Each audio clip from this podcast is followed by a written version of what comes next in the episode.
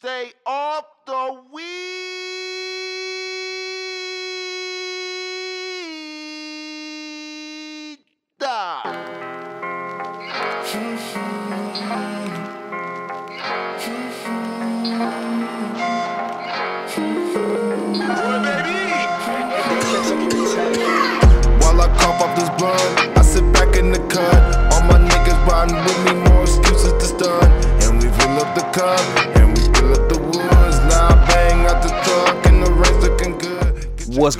Everybody? It's your boy Jordan, And this is Desmond. and welcome to episode 150 of Two Black Nerds. Nerd.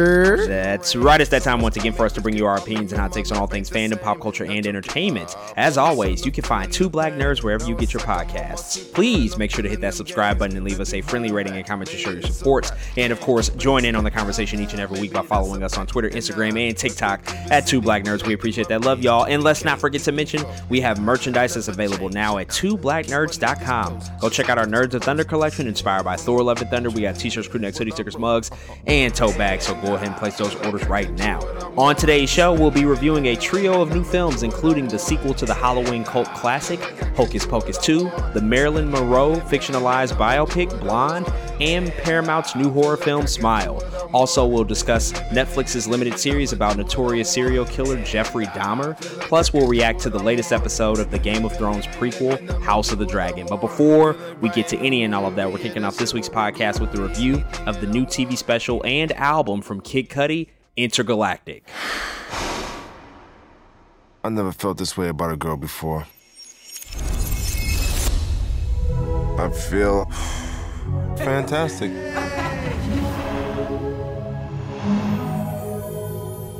I know what these tingles are.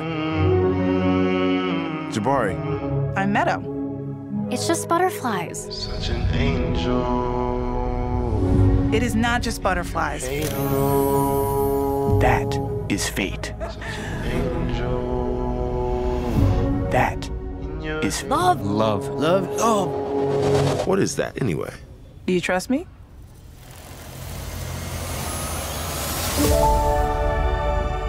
It's the ability to capture a moment, stop time. Because sometimes moments can get too big for us. We get scared. We run. And then, just like that, the moment has passed. Love is the easiest thing in the world when it happens by accident. Doesn't get real until you do it on purpose.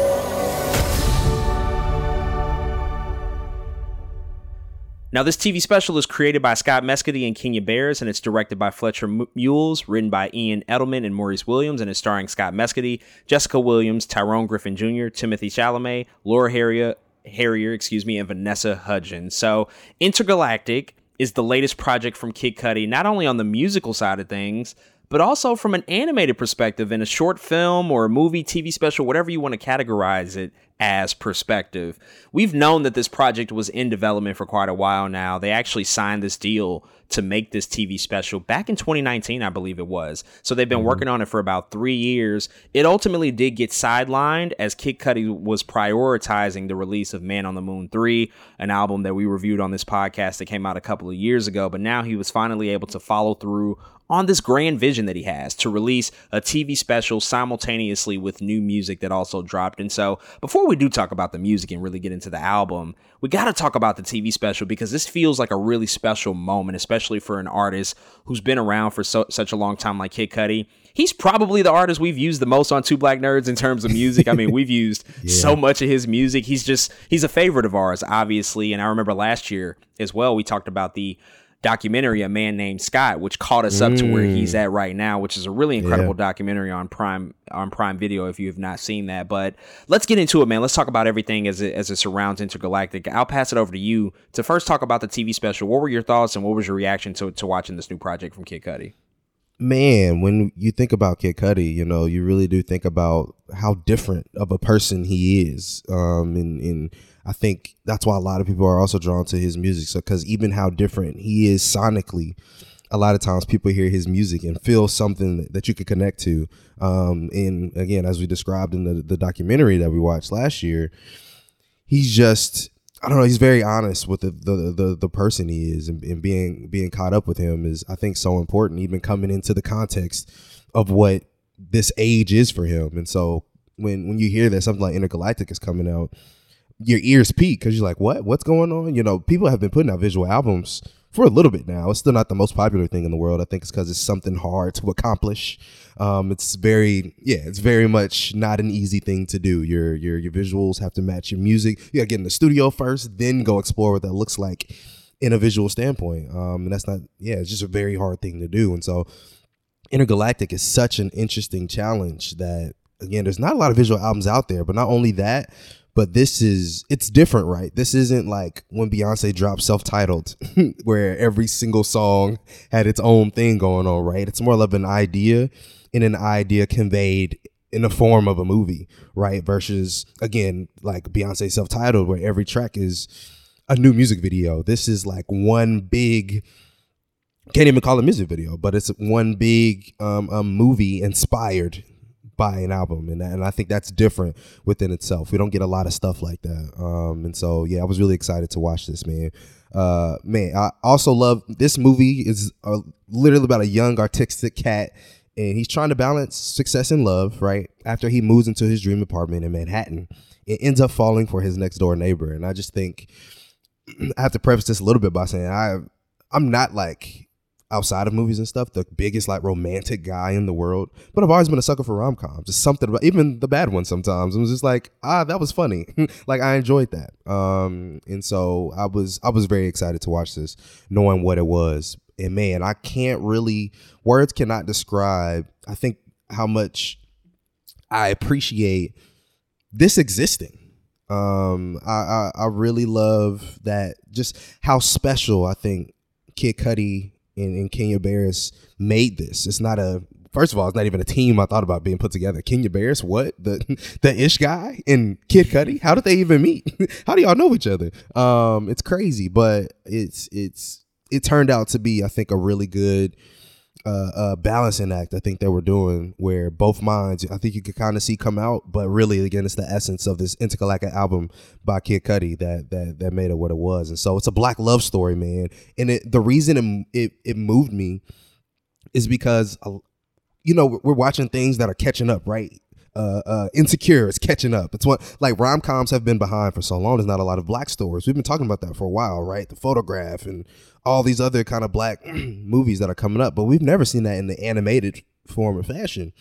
And so, what that's part of what made this good is that it exists, but also it did this thing where it was able to catch up without being I think overly just just egregious on the things that it's trying to catch up on, right? There's a lot of things in films that we haven't heard yet when it comes to the way people speak, you know, the whole dating in your 30s or you know, the millennials dating in general, the way social media is, the way there's like texting rules and so we've been kind of talking about the stuff in She-Hulk a little bit, but again, we've never seen it in the black love context that Entergalactic brings us into. And so I think that allowed me to really sit with it and not only be comfortable, but laugh, right? There's like stuff in here that you laugh at because you've either seen it before or you like understand what's happening um, in these very uh, specific situations. And so uh, man, other than that, the the art, the music, the fashion, everything that Entergalactic goes through just feels like a, a, a, fun and somewhat ethereal experience, right? It sounds like when you listen to Entergalactic, the album we'll talk about in a second, though, the it sounds like I just really love the in betweens in which they're weaving in the the music, right? He's he could be riding on a bike in the in the in the. It's just a good transition for what's happening from scene to scene, and that's really um yeah, that's just that's just really good filmmaking outside of good music making. But that's like I, it, give us a feel if you're going to switch transitions. Don't just always just do it. Um, and, and, and that's what it felt like. So, uh, although it was, it was very clearly an animated movie, right? But the animation was felt good enough to me to, it, it was unique enough to make it feel like something fresh again, something I've never seen. Of course, I still got a little hints of that Spider-Man uh, uh, into the Spider Verses, you know, uh, style. But I love that about it though. They said mm, we're kind of inspired by this, but let's take it and tweak it a little bit, make it a little more grown up. You know what I mean? Make it a little more. This is a rom- black rom com kind of feel, and that, and that style I think really worked for me um, throughout the whole film. Um, see, I could talk about this for a while because I actually really, in case you can't tell, I really enjoyed this. Entergalactic was a, a, a good time for me, um, and so it it's definitely gonna it turned into a comfort movie for me though too. I can feel it again. Um, the, the way it's it's spacey, the way the music is embedded in it, the way again, rom coms a lot of times feel very comfortable to me. It's not somebody getting chopped in half. you know what I'm saying? It's like it's something that I feel like I can revisit while either paying attention or not really paying attention. It's something it's colorful enough to have one in the background and still be appreciative of it. So um, yeah, man, I, I, I really like this movie, um, and I I hope other people do too. It's it's it's something very different. In in in Kid Cudi should be proud of what he has on his hands here this is a really incredible project, and you could just tell that there is a lot of love and energy poured into this. They've been working on it for three years, as we stated earlier. And Kid Cudi is at the place in his career where he's been around for such a long time now, where he doesn't even have to do anything like this. He doesn't have to necessarily challenge himself on this type of level. But the fact that he's still willing to do so says a lot about who he is as an artist, because we know earlier in his career he was in really dreary and dark places. He was dealing with a lot of mental anguish, a lot of addiction issues, and things of that nature. Mm-hmm. And recently, over the past few years, he's been able to overcome those demons. And I truly believe, though he always has created great music, I truly believe we are getting the best version of him. We're getting the the the really the maximal version of Kid Cudi because he can focus and allow himself to creatively splurge in these ideas. And he's talked about how his traditional rollout of albums and what people always do has just been boring for him lately. The idea mm. of recording an album and then filming two music videos and then going on tour. He's just kind of over it at this point, and so he wanted to explore something completely different. And so coming up with this project Entergalactic was his way of doing so. It was initially conceived as a limited series, but ultimately mm-hmm. transitioned into being this sort of TV movie. And I think all the better for it. I think that this separates itself from other visual albums, as you pointed out, in the fact that it's a narrative story. It's actually about something, it's not just visuals to accompany the album or supplement the, the music that we received, this can stand on its own. You don't even have to listen to Entergalactic, the album, to really understand what's happening here because there's a narrative story, real characters, real voice actors behind them. And that's what makes it so special because this is going to be a project that I think that anybody can tap into and be able to relate to. It is a rom com, so we all can experience these things and these conversations about love and growing up and figuring out your place in the world as you're trying to hustle and grind and what that all means. And then to focus it in on the black experience makes it all that more special because how many examples do we have of black romantic comedies in the modern day context? That are also animated, that are also incorporating fashion and a little bit of tech and art. Like mm-hmm. there's so mm-hmm. many angles to this that we just typically don't see in other mediums that this makes it really special. And I can only imagine that with its access and its viewability on Netflix, this is something that can really stick around and grow and grow over time. Even if you're not a massive Kid Cudi fan, there's no reason that you couldn't tap into this enjoy and enjoy this. And on top of that, I actually think that the music could win people over if you're not a fan of Kid Cudi because it feels even more accessible than his past outings just because of the sort of magical nature to them. And it's it's it's more focused again than than his earlier projects because he is just overall in a better place. And and watching this was was just such a tremendous experience for me. The the visuals are beautiful. I love the moments and the sequences where the music really sort of takes over and and, and gets into the driver's seat and you just go on these weird sort of trippy experiences but then we snap back to like the story at hand. It never felt like they ever lost their footing. And never felt like they got ahead of themselves. They always were able to maintain mm-hmm. control of the story. And the last thing I'll say before we talk about the album, I, I really like that he he brought on people that he's actually really close with in real life. Like if you look at this and you don't know who's voice acting, you can look at these people and tell who they are. It's pretty exactly. easy. And he's actually pulling people that he's really close with. You know, Timothy Chalamet and and and Ty Dolla Sign. Like these are all people he's actually close with in real life.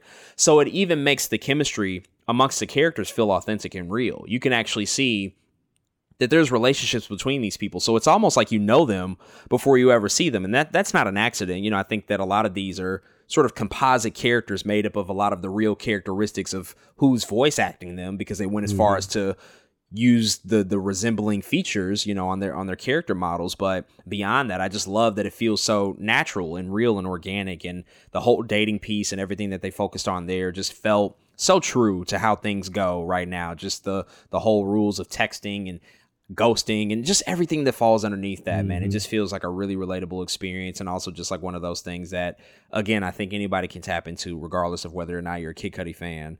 And so with that we have to talk about the album as well because it is so ingrained into this entire experience. This is now his eighth studio album. The man has been putting out work consistently for a long time now. I mean if you count his other sort of collab projects his experimental work he really has like 10 or 11 albums, you know, and so that that that, that includes Kids See Ghosts or the WZRD album. Like he's been putting mm, out mm-hmm. a lot of work for a really long time now. He's also talked about how this might be the last album he makes for a really long time, possibly ever. I don't think that that's the case. I think he'll make an album again one day, but to go back to the piece of being bored with just the the idea of conceiving albums, he's in a mm-hmm. different space now. He's going to be directing a movie really soon for Netflix. He's acting. He was in X earlier this year. The man is multifaceted, and so I think we'll get we'll get work from him in other venues. But for the time being, this is the latest project we have.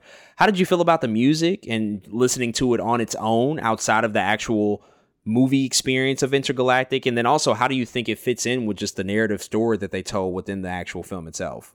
Man, it is a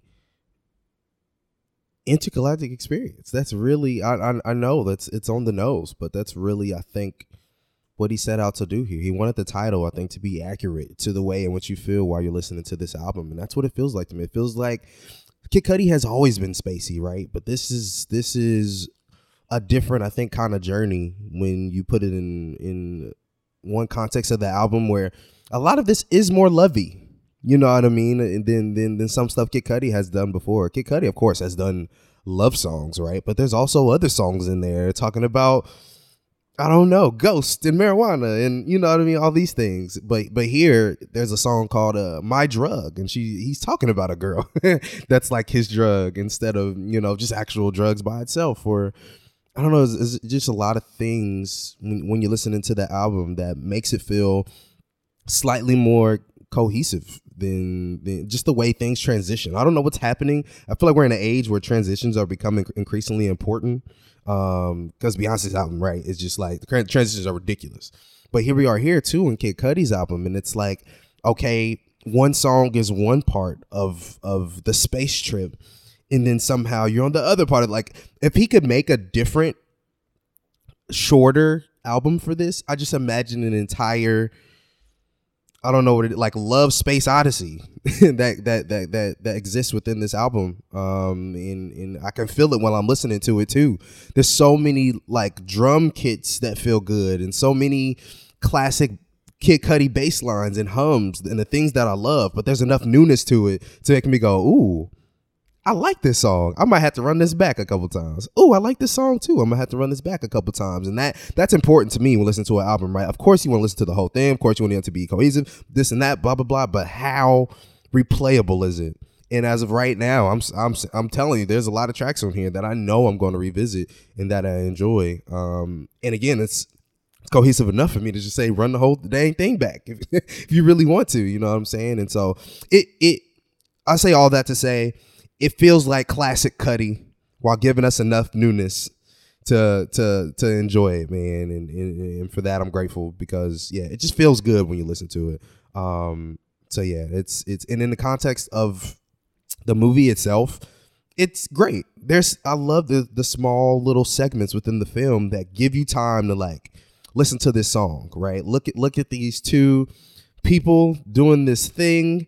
Let's play one of the songs from the album. But it, it's not just any other any song though. It's like a song that works, a song that's actually talking about something where the album and the movie match up.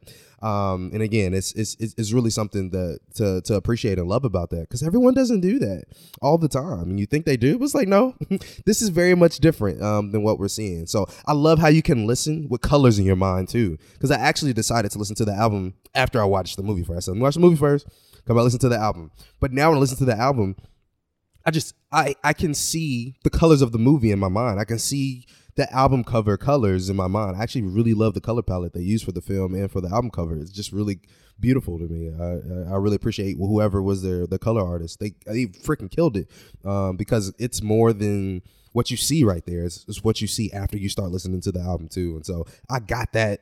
I appreciate that. Um, and yeah, man, I'm be I'm be I'm be bumping this thing for for a while. It's it's it's very fallish for me too. So I'm I'm here. I'm here.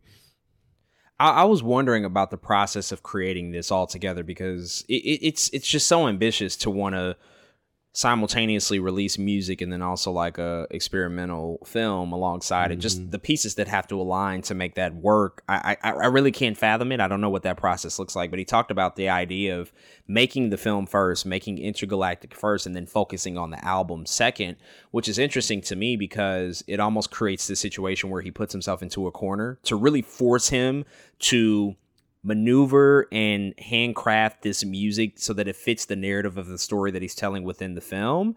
And I actually think it's all the better for it because Entergalactic feels like the more R&B focused side of Kid Cudi. Like it's not traditional R&B in the sense of mm-hmm. I think what we typically would associate it with it, but but it's Kid Cudi's version of R&B because he is making more heavily romanced focused music here and mm-hmm. he's never been a guy that's done super lovey-dovey over affectionate stuff. I, I think we we've always known what his brand has been. It's been darkness for for a lot of his career. Right. but now on the other side of it now that he's in a better place and he can create this really colorful vivid vibrant experience both visually and sonically it just works so well and the music is just so good. And i actually found like the album sounds even better after listening or excuse me after watching the movie. Like i thought i thought that maybe by watching the movie first because i did the same thing i thought that i might have been spoiling myself but that's not mm-hmm. the case at all there's still a lot to be discovered in the album and in the music when you listen to it on its own so I think either way, you're going to be fine whether you want to listen to the album first and then watch Entergalactic on Netflix or vice versa. But I, I, I was not spoiled by the by the experience of watching the TV special. I thought that it actually the music only further enhanced everything that I felt about this entire project, and it's a mm-hmm. really, it's a really, it, it's it's really, it feels like a, a a magical daydream for a lot of it, and those transitions do work really well with how songs are sequenced, and I think that it's even better that he actually sequenced out the album in the appropriate order within the film as well. I, I just love the, the the connectivity. I love the way that they're speaking to each other in that respect because as I was watching the special, I was on Apple Music just scrolling like, oh yeah, that song does come after that one. That does come after that one. I just I think it all it's just all so well intentioned and well thought out. Mm-hmm. And so when you get these tracks that you can just listen to outside of watching the the film, it creates a really full and whole experience. And so I, I love the music. I think it might be his best project in years, to be honest. And I, I really, I really enjoy Man on the Moon three. I think that that's a, a great album.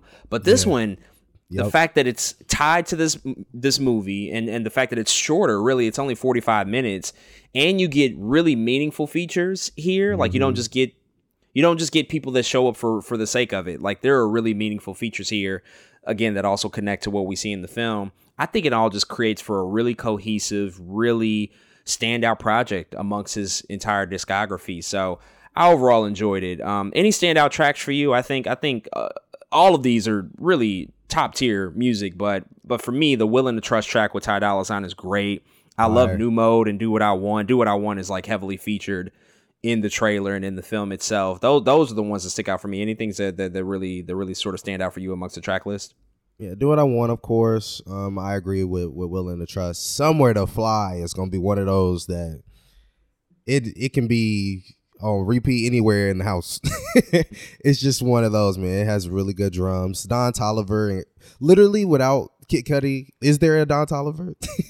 like in my mind, Kid in my mind, Kid- Cudi split himself and made two kids. He made Travis Scott and made Don Toliver. and those, you know what I'm saying? Those two people, and every time they're on the track with him, there's a reason those songs end up so well. Because it's like those are his his music children in my mind. So I really like Somewhere to Fly.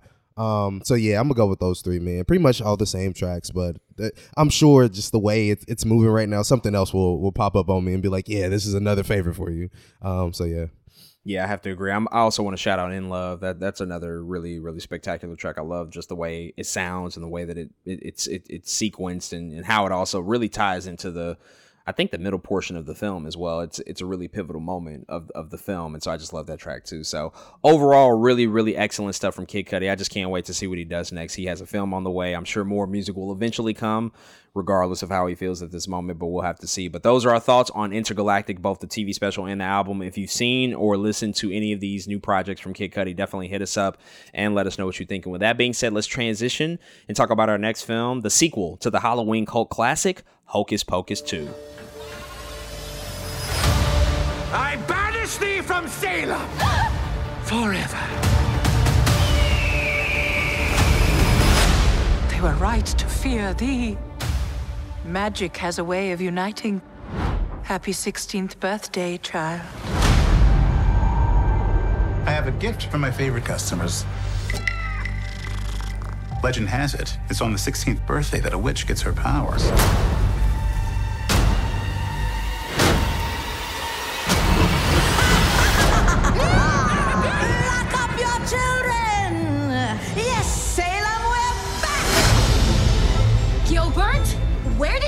Candle?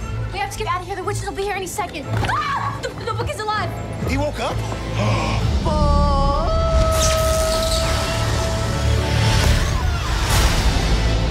If we intend to live past sunrise, we have to steal their souls. Whoa, whoa, whoa, wait, can we talk about this? No! we must fly! We run amok! The vengeful maniac obsessed with getting revenge on Salem sounds very bad for Salem. We should get some salt. Why? So we taste better when they eat us?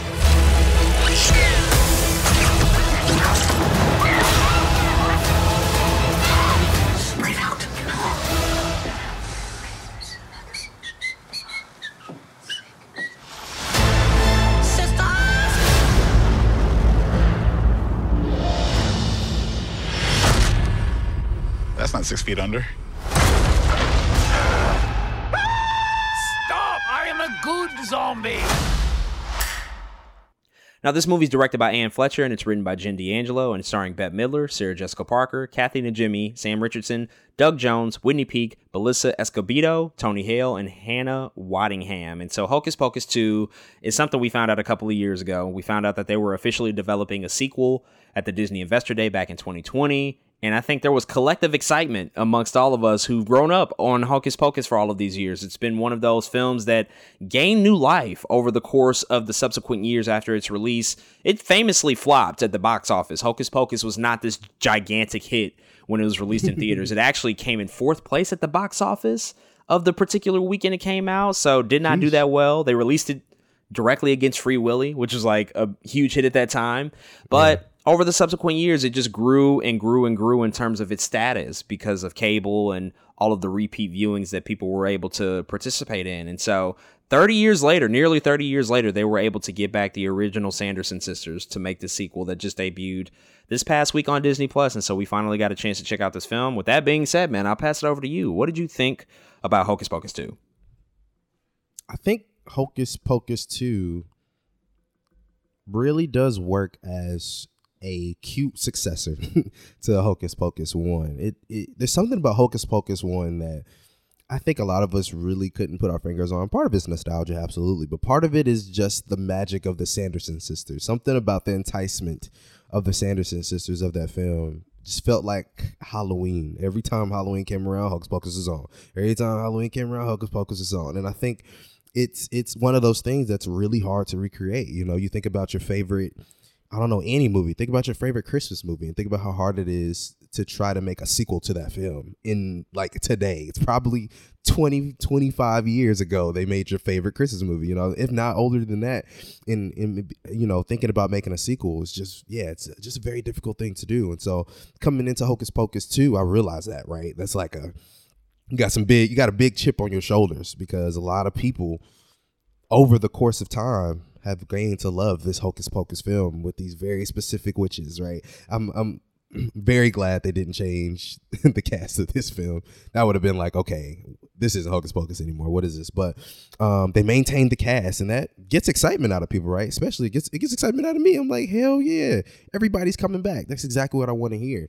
Um, and and after watching it, man, I I'm I'm okay with it. I'm fine with it. It's it's a it, again, it's a cute follow up to the film. I think there's a lot of good things here that they did that I'm happy they did. One of the big ones is that they gave the new cast kind of their own story, right? This isn't like a repeat.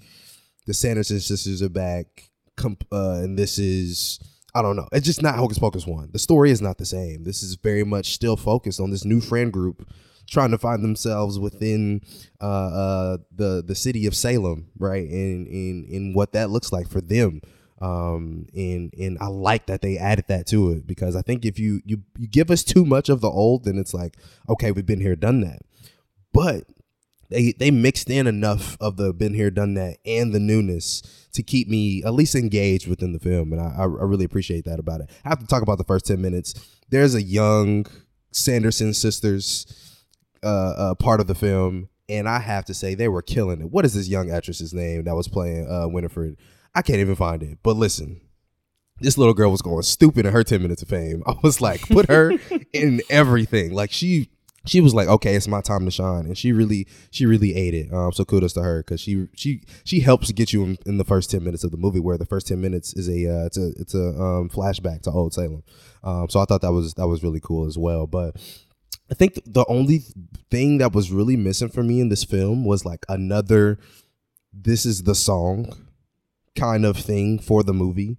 They there there is another song in this film, but it's a song we've we've already heard before. And I think that took me out of it a little bit. I was waiting for not like I put a spell on you too. You know what I'm saying? That's like the thing.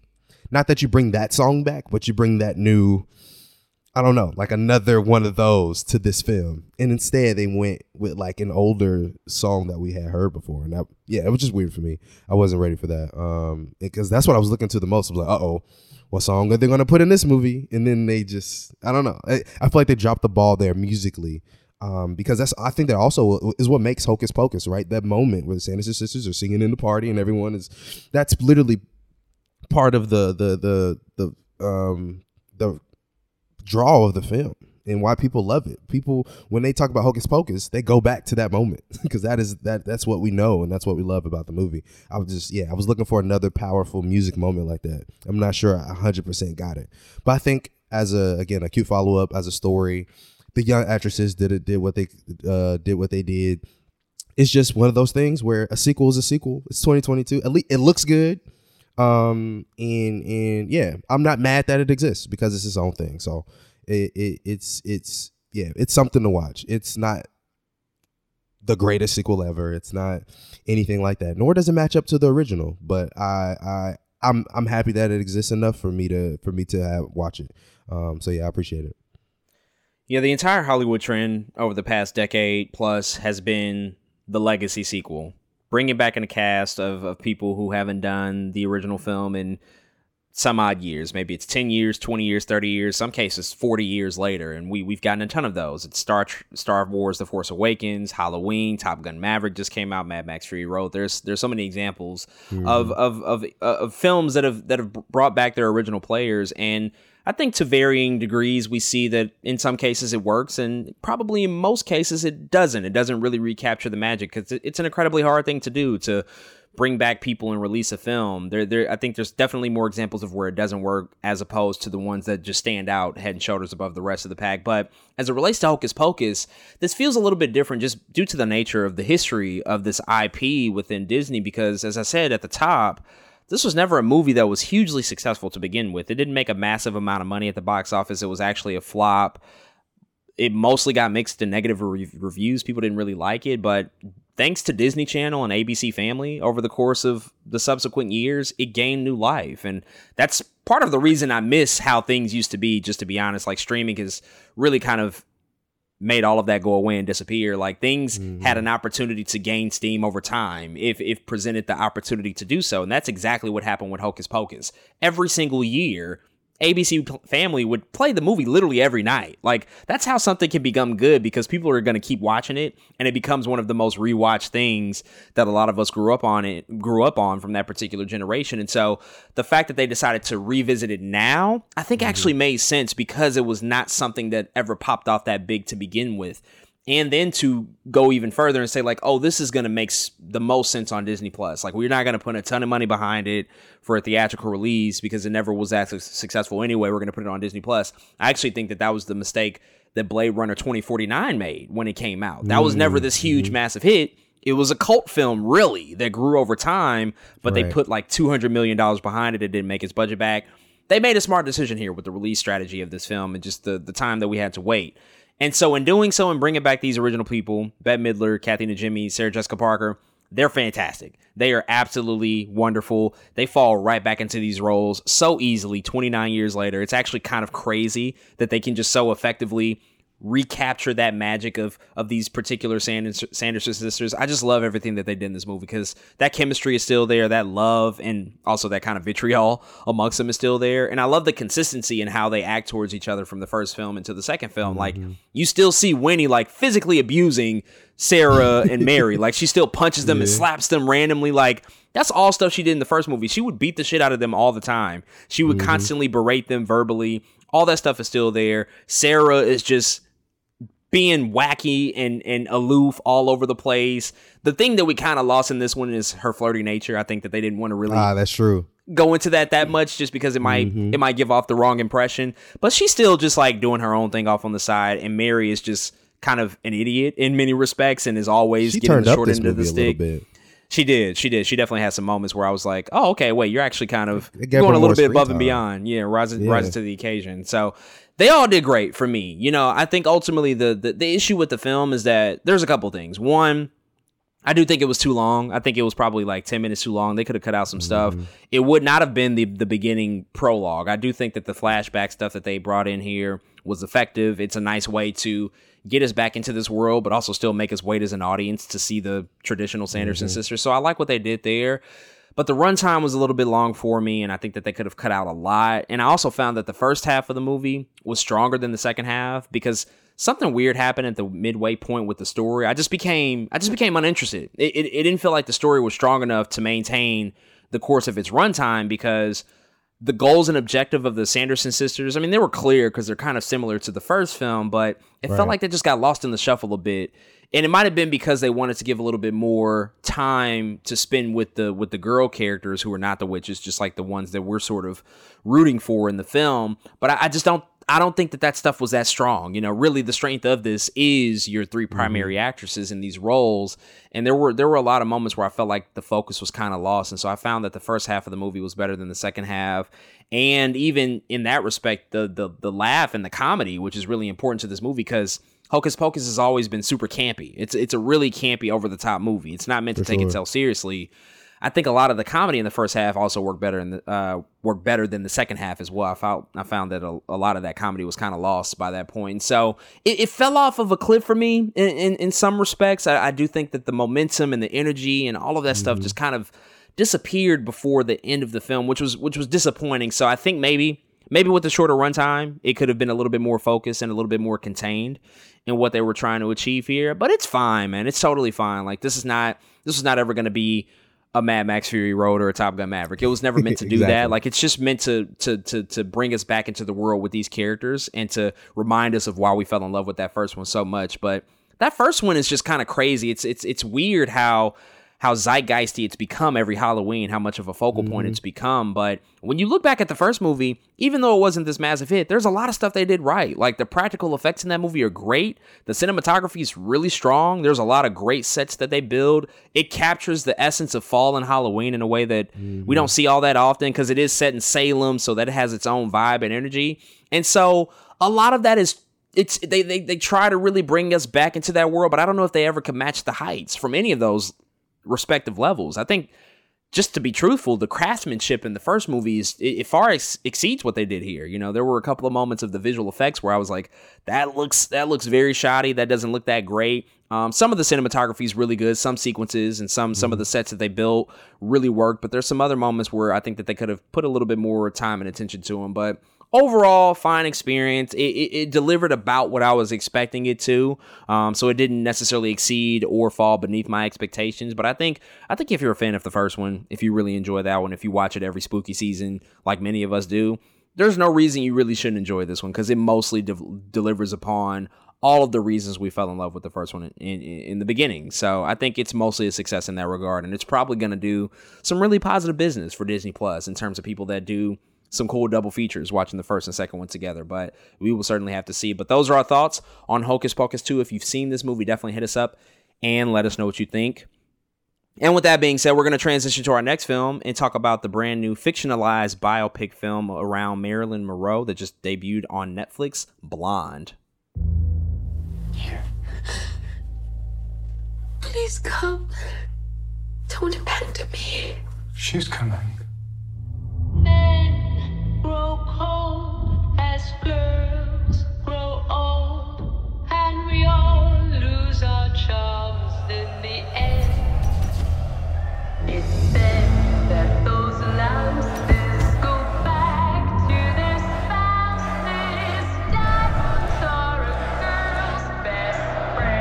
She's coming. She's almost here.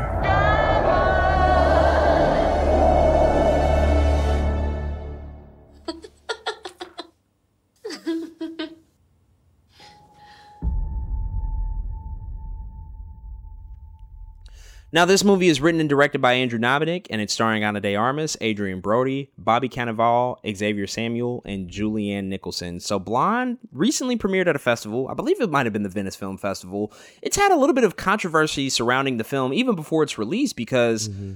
it notoriously got an NC 17 rating, which how many films come out every year where you get an NC 17? It, it usually never happens because at that point, when you have an NC 17 movie, if you were to release it in, in theaters, I mean, nobody's really going to be able to see it. It's pretty it's pretty much kind of banned from that respect. Like nobody's just going to walk into an NC-17 movie. Now, whether or not it deserves it, that's a whole nother conversation, which, you know, whatever, it is what it is, but it had a lot of it had a lot of talk around it because of that fact. And also, you know, Marilyn Monroe is one of the most iconic and famous people that's ever lived. I mean, everybody knows what she looks like. Everybody has heard the happy birthday to you song to, to JFK. Mm-hmm. Everybody's seen the images, the posters. I mean, she's been she's been commercialized in a way over the past 50 plus years that that that we typically never see out of anybody. It's kind of it's kind of rare you see somebody become so mythical because of just who they were for for a very short amount of time. Marilyn Monroe was was not around that long. She and she died really really young, and so I think it's fascinating to take a look at, at who she was as a person and try to and try to take that and examine it in this feature film. But it's also based off of a book that came out quite a while ago in 2000, mm-hmm. and so Andrew Dominik, the director has been developing this movie for quite a while. It's been a personal passion project of his. I think he's been working on it for like 12 years at this point, but it's finally out. It's on Netflix. It's available for everybody to see. And so, with that said, man, I'll pass it over to you. What did you ultimately think about this brand new film, Blonde? I'm not even sh- like, man, I don't even know where to start. You, you know, where you like, watch a movie that is tied to a book and you're like, huh, that book might be interesting. I feel like I might hate the book now. I don't know. Like I don't I'm not sure I'd ever be interested in reading about this this this this this novel. And it's crazy, it's a best selling novel too. So like you know, I'm sure there were a ton of people who were interested in, in, in read it, but now after watching this, I'm I'm okay. Um, I'm sorry, Joyce Carol Oates, who wrote the book, but uh, you're not getting my money. uh, man, this is a very. I will. I won't say it's not interesting, right? Uh, I haven't as much Marilyn Monroe content as I've gotten over the years. None of them have ever come in the form of a uh, uh, a film such as this, right? One that blurs the lines between fact and fiction. One that feels I don't know, very very much dreamy. One that has a big actress tied to it, like Ana de Armas. I've just never seen it. I've never I've, I've never watched it, and so I I have to say I was interested. I was like, okay, Ana de Armas is playing Marilyn Monroe, which is in itself I initially made no sense to me. Ana de Armas is not a white woman. I was like, what are we doing here? And in fact, I learned that throughout this film they had to go back and change a lot of audio because Ana de Armas's accent was too strong. what? Like, I love Ana de Armas to death, but all these white women in Hollywood, and you picked her. Why? what was like? I just trying to like. What was the reason? I I cannot. As I was watching it, I was like, why? Why? I just couldn't figure it out. Ana de Armas, of course, she she is cute. She's beautiful. She does. There are certain facial things that you can make her look like Marilyn Monroe, but you there's no way that you thought like this was going to be 100% easy for her to pull off. It, because she's a she she has a strong accent. Go watch any of her roles. You can hear her accent very clearly so i don't know. It's just v- very interesting choice. Um say all that to say this movie is absolutely not for me man. It's two hours and 47 minutes too long.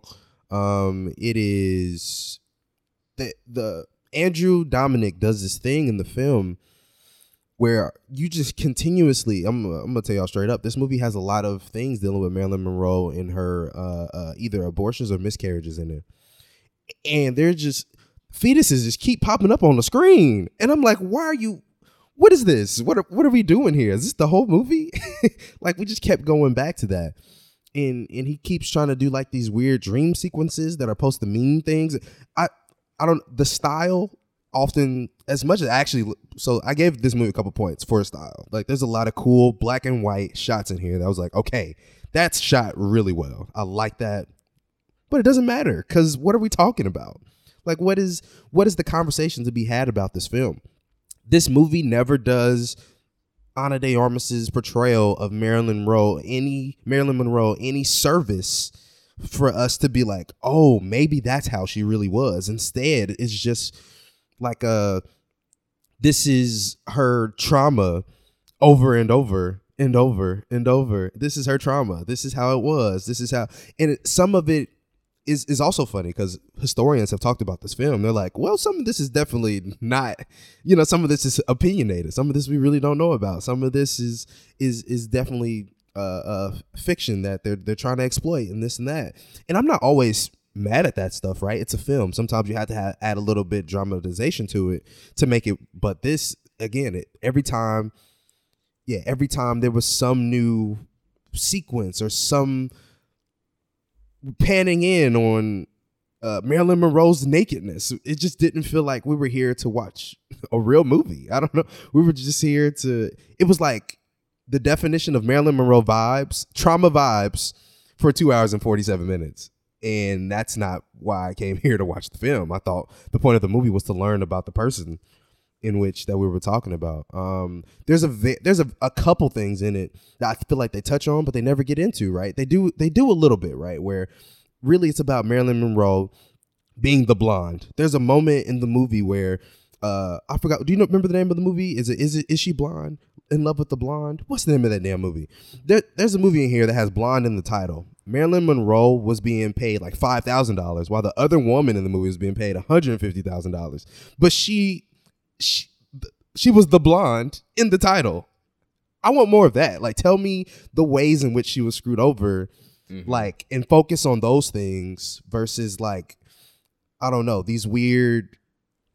Um, like I don't mind knowing about her love triangles and stuff, but they they harped on that stuff for so much and so long, and these again the miscarriages and the relationship with her father. I don't know. There's just a lot of stuff in it that didn't feel focused because it was so much going on in this two hours and 47 minutes. And then you wasted time trying to give us these dream sequences that I, to me never ended up really making sense with the greater picture of the film. So yeah, it it, it it's very much a letdown, but it's also just hard to watch because it's just trauma for no reason. Um, so yeah, uh, I like the way some of the stuff is shot. Ana de Armas is amazing. Don't get me wrong. Don't don't don't get that twisted. She still did what she came to do none of this is her fault, except for maybe saying yes to the movie, knowing that I don't know. you didn't have to say yes to this movie. You know you, your accent's too strong for some Marilyn Monroe. But it it yeah, I say all that to say it's it's a no for me, dog. I um yeah, it's a no. Oh man, I I too do not know where to start with this film. I'm actually a fan of Andrew Dominik. He's made movies that I enjoy. Killing Me Softly, or excuse me, Killing Them Softly is uh it's a really it's a really cool crime drama that came out a long time ago with Brad Pitt that I that I still watch occasionally, and also he did the assassination of Jesse James by the coward Robert Ford, also featuring Brad Pitt, which is similarly a very long and slow and methodical movie, but there's actually something to say and visually it's incredible. It's it's done and shot by the great Roger Deakins. So he's done things that I that I actively enjoy. And so I'm like, okay, this is a this is a well-established veteran filmmaker who clearly has a take and a visual style that I'm totally in for because I love when when a visual artist can come in and also incorporate that on on top of a story and an interesting take about somebody that we're very familiar with and, and really reestablishing or or recreating sort of a new ideology about who they are and how their their image and their iconography fits fits in with the context of, of, of the culture and, and, how we talk about these people.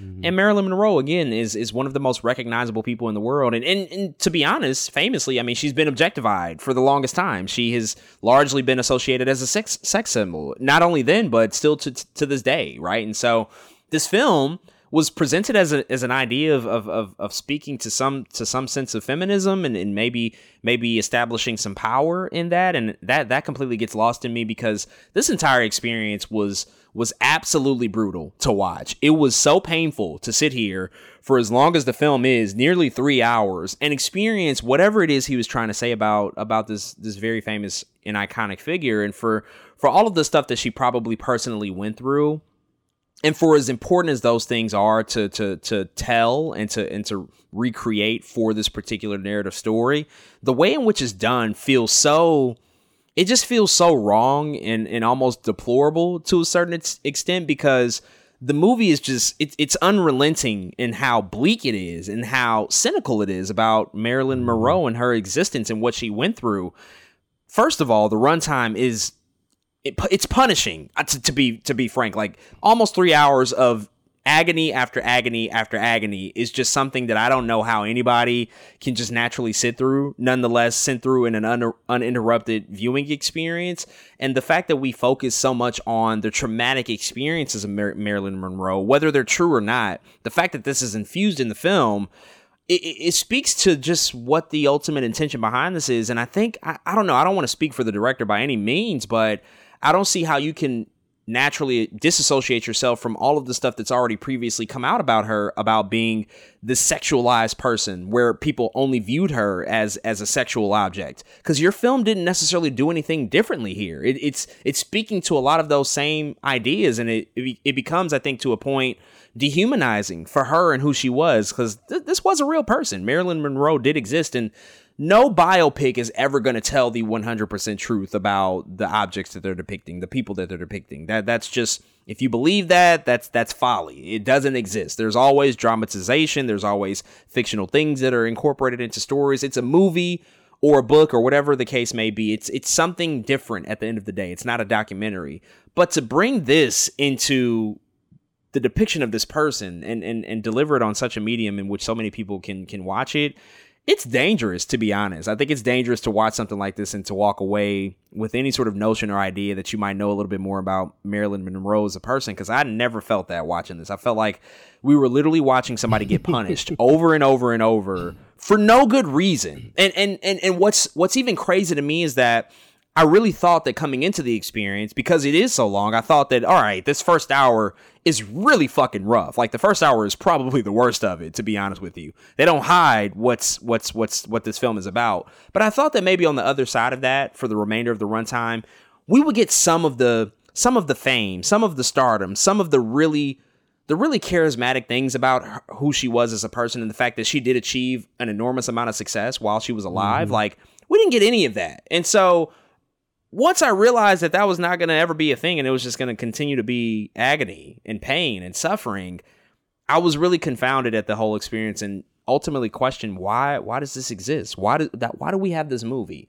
Especially in a climate where I feel like we get a lot of movies like this. They they don't they, they're not as damning as this one, but like I think about Spencer and I think about Jackie, you know, which came from Pablo Larraín, you know, he's he's taking these stories about historical figures and puts them through the ringer. He punishes them too, but not to this degree. This this just goes on a completely different level in terms of what you have to watch a person endure and go through, and just the the, the brutality and, and the and the harm that, that that she experiences throughout this movie. It's just grim. That's the best word you can that you can use to describe it. It's a really grim outlook on her life, her contributions, or whatever it is you want to deem her as, you know, or how you perceive her. I just I just I, I just don't understand it. I, I don't understand the goal and the the intention of this outside of creating this visual lookbook for for for, for her life and, and and it, and it does that well. The stuff that it does with aspect ratios and color changes and all that stuff is it's really well done and it looks great from that perspective. But fuck that. It's you when when a movie is like this, that stuff is almost irrelevant at that point because mm-hmm. of just how much they focus on the pain and the suffering of a person, and that's just never fun. You know, I think that that's something that we we don't typically look for, especially out of a, out of a real human being. You know, it's different if this was like complete fiction, but it's not. Now we have something out there as a as a living, breathing document, which renders this person's experience as joyless and and is nothing but suffering and again, I just I think that that's dangerous. I don't know really what that says about him as a filmmaker or where we are with like the stuff that we like to view, but I, I'd, I'd be I'd be interested to know if anybody actually enjoyed watching this because I, I certainly did not. So can't really say much more about it. Those are our thoughts about Blonde, the new film on Netflix. If you've checked it out, all three hours of it, definitely hit us up. And let us know what you think. And with that being said, let's transition to our last movie we're going to talk about this week a brand new film from Paramount that just got released in theaters, a new horror film entitled Smile. Name is Dr. Rose Cotter. What do you want from me? Why is it that everybody else who's seen it is dead and you're alive? I've seen it too. You. You have it? Get away from me! Get away It's smiling at me. Carl? But not a friendly smile. The worst smile I've ever seen.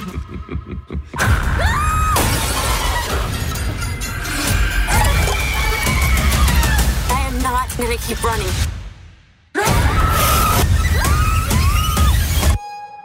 I have to face it.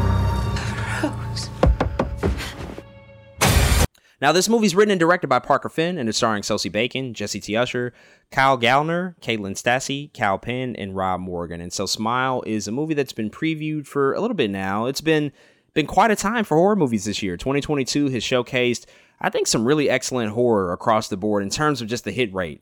It's been very consistent. Everything hasn't been tremendously successful, but there have been a lot of really good horror films this year, and it seems like we continue to talk about them almost on a weekly basis at this point. A lot of horror films that have been, you know, sort of ushered into this late summer, early fall time period of the year have worked for me in, in, in a lot of respects. And Smile is the latest one, coming also from Paramount Pictures, which they've had a very, very successful year. But this is something I know we were both looking forward to just based off the previews and everything that it that that that, that it looked like it was going to deliver upon. We both got a chance to check it out this past weekend. And so with that being said, I'll t- turn it over to you. What did you think about Smile? So after witnessing a bizarre traumatic incident involving a patient, Dr. Rose Cotter, this is so weird. I expect to see Connor every time. Cotter, C O T T E R. So weird. Starts experiencing frightening occurrences that she can't explain. As an overwhelming terror begins taking over her life, Rose must confront her troubling past in order to survive and escape her horrifying new reality. That is what Smile or the synopsis of Smile Man. And it is another good time in the movie theater. Um I again I might be jumping the gun slightly here, but we've we've kind of been talking about this. And and after watching this film, we're in like a little horror baby renaissance, right? Where it feels like people were sick of the bullshit when it came to these horror films. In the year 2022, again, I have to say so far for for me personally is the most consistent year for horror for a while. I don't know if y'all know this, but we've been talking about some semi bangers on here. Um, and Smile somewhat falls in line with that, man. It's it's it very much what one of the things off the bat that Smile wins at versus actually a lot of the other films that we've seen this year is jump scares. The, they were killing it in jump scares in this movie, and I think though the, I think some of the other movies we watched this year were slightly better. Man, when it came to actual scary, we talk about horror versus scary. When it came to actual scary, the the the the theater was jumping, man, and we haven't gotten that a lot. I feel like we've been getting a lot of cool like tension moments, like oh that was a good horror moment, that was good here and that. But Smile was like, oh shit, oh shit, you know what I mean? It was like niggas was throwing popcorn. It was crazy. I was like, okay, I like this. I I, I mess with that, and so I really appreciate that. Um, Smile comes in, man, and it has so much creepiness embedded within it, right? Uh, people see the trailers, but if you look over and see somebody smiling at you crazy, it's like it, it's already a creepy thing. But just imagine it in a horror film context. It's like, ooh, it gives you the chills a little bit. Um, in in which people because it goes against like the human condition where it's like we can we do we do smiles in um um what what word am I looking for? We we smile in moderation right? Nobody's just walking around with smiles on their face, and especially a lot of people don't smile in times of uh, of discomfort. And so this film uses that. This film uses those weird moments of some you turn and someone smiling at you to make you feel uncomfortable or they're going through something that shouldn't they shouldn't be smiling at and they're smiling and giving you the most uh, uh, random facial expression that they probably shouldn't be giving at that time. Um, and so, man, as a first time director, man, I think young Finn here is is really doing a lot of good things, and there's a lot of good camera movement here. There's a shot. I can't. I'm not to tell you the shot, but there's a shot in darkness very early in the film. It's one of the early. I don't even know if it's considered a jump scare. This is one of the the ones I would consider just a really good horror moment. But it was shot so well where you can place something scary in a shadow in a corner of a room and you just sit there. I kind of talk about that with like Hereditary, right? There's a moment Toni Collette's like on ceiling and shit, and this kind of this this this did that for a little bit. It's not the same effect, but this did that a little bit. And I was like, damn, I really love this shot here because it's creepy. It allows you to look and kind of absorb what's happening on the screen. And so Smile had a couple moments like that too uh, uh, that I really enjoyed. Um, I will. I, one last thing I want to add. I actually really love the ending of this film. I love the last thirty minutes. I was like, yes, that is how this movie should end. I ten, like, I was like, yes. I walked out of the theater so happy just because the way it ended. Um, you know, people know it's no matter what it is, endings can be hard for anything. An album, a movie, a book. Endings are just really fucking hard. And I think Smile brought it home better than I thought it would. Um, and so yeah, I, I really appreciated that about the film. Um, shout out to to really all the actors in here. Um, but uh Sosie, is that her name? Sosie Bacon? Yeah. Shout out to Sosie Bacon. She did a tremendous job leading this film. It's really is following her through in and throughout. She was on screen the whole time. Um, and, and yeah, she did a really good job, man. She I gotta give her props for sure um, on, on her performance here. But shout out to the rest of the cast too. I, I think they all were doing a pretty decent job. Um, Jesse Usher's in this movie. It's funny because as watching them, I couldn't help it. I was just like, A Train's here. Not being problematic for once, thank goodness. I know. I was like, oh, this is weird. And in the movie, he's like accomplished. you know what I mean? He's like a normal guy. I was like, oh shoot, okay, Jesse Usher, that's what's up. Um, but uh, uh, Robin Weigert too. I got to give a small shout out to her. Weigert. Um, she she has a a, a a role in the movie that I I really like too. Actually, um, that I some stuff I didn't see coming. So, man, uh, I say all that to say I really enjoyed Smile. It's it's again this it helps. It's just another another. uh, We got another one is what I'm trying to say when it comes to horror films this year. I'm I'm really proud of the work they did here. I'm happy that there's more scared jumps here. It's it makes it rewatchable to me. Like I now feel like I can be like, oh, it's Halloween. Let's throw on some smile. You know what I'm saying? It feels like one of those. Like, and I and and I'm really proud to say that because again, we haven't been getting that in these past couple of years. So yeah, this year's knocking out of the park. Smiles add into the the long list of of horror films that I really appreciate this year. So um yeah, I'm I'm glad that we're here, man. I failed to mention at the top the Smile is actually based on Parker Finn's short film that he did a while ago ca- called Laura Hasn't Slept. And so this is material he's already familiar with. It was an 11 minute short film, now expanded to a feature feature length movie, which is a challenge in and of itself to now have to tell mm-hmm. a complete story from beginning to end that that sustains itself over the course of two hours. And in that case, it's also longer than most horror movies, which we typically see them clocking at that 80 or 90 minute runtime. This is going for the full two hours. And so I was interested to see what this was going to present to us. And, and ultimately, Smile is something that I absolutely loved. I really, really enjoyed this movie because of one one overarching thing, and it's really simple.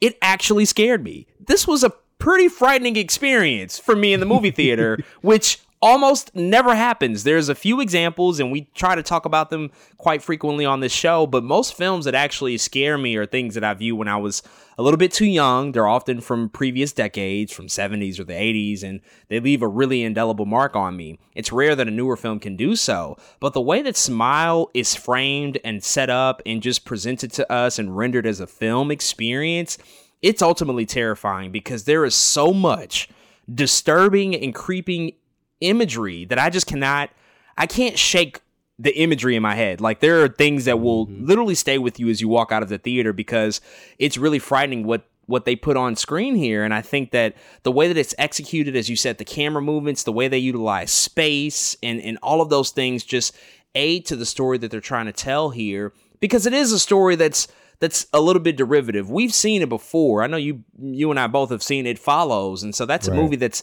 done a very similar concept about some inexplicable frightening terror that is somehow passing itself on from individual to individual. But we, we really don't understand why. and that's also yeah, exactly. The ring really, really flourished in that in that respect. But a lot of a lot of these movies the thing that you have to do in order to make that successful is to sustain sustain the momentum over the course of the entire film. Like you have to continuously find new and creative ways in which this terror can be passed from one individual to another and how it's actually going to be something that maintains that momentum and as you said the ending all the way through to the, the the, the credits it's like holy fucking shit this is this is wild as hell because everything that the that the characters go on every every journey and every every you know sort of corner that they have to that they have to veer around and every every piece of this puzzle is just put together so well and it, it doesn't feel like Parker Finn is a first time director. I feel like he's done mm-hmm. this before. He he doesn't feel like a novice to me. I just I just thought that this entire experience was was so worth it. It's very very dark. It's extremely brutal very gory and bloody, and they don't hide that. This this is something that shows itself to you in the in the early moments of this film, and so I would certainly cautious caution people. I know a lot of folks aren't really horror horror film fans. I, I hear that all the time. Like, oh, I don't watch that. I don't, I don't do that. I, I would encourage you that eh, this is something to kind of double down on. Like, even if you are a horror fan, like proceed with caution. This is this is this is a bit of a tough experience, I would I would say. And I see also there's been a lot of mixed reactions. I, I do notice that you know everybody doesn't love this movie. It's it's getting mm-hmm. very mixed reactions and cinema scores, Rotten Tomato scores, whatever the case may be. People are having somewhat of a div- divided opinion here, which is that's fine and fair. I think I think some of the best works coming of, of this day and age are the more divisive the divisive pieces of work that we're getting. But for me, this was this was an absolute home run. I was I was completely enthralled for the entire time. I I, I don't know if I would change a thing. And and and Sosie Bacon is like the lead actress here. I mean, she's she's definitely stepping up to the plate here. I mean, she's coming from royalty. Her father's Kevin Bacon. She right. she is making a name for herself. Obviously, with this film, she stands on her own, and and I I, I totally bought into her character and just the natural dissension that she takes and just the, the the madness that ultimately ensues here because everything man is so there, there's just a looming presence that hangs over your head this entire movie. And and and you don't know what it is. You you don't really have an idea or an understanding of what this ultimately is throughout the film. And that also helps it. That mis- that mystery that that, that element mm-hmm. of just not knowing what the fuck this whole thing is really trying to say or or what the goal is also makes it equally as terrifying. And so everything here worked for me and I just can't wait to watch it again. And also wait to show other people because I think that's going to be naturally a part of the fun. Showing other people this movie and seeing their reactions to just the the grim nature of it all because it is it is a dark piece of work, but absolutely loved it. Can't wait to watch it again. Those are our thoughts on the latest film from Paramount Smile. If you've seen this movie, definitely hit us up and let us know what you think. And with that being said, we're going to transition to the TV side of things. We got a couple of shows to recap and review, of course, House of the Dragon. But before we get to that, we got to talk about the latest limited series that just debuted on Netflix Dahmer Monster, the Jeffrey Dahmer story.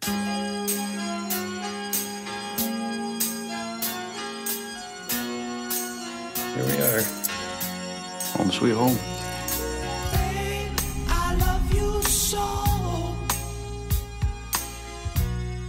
Oh.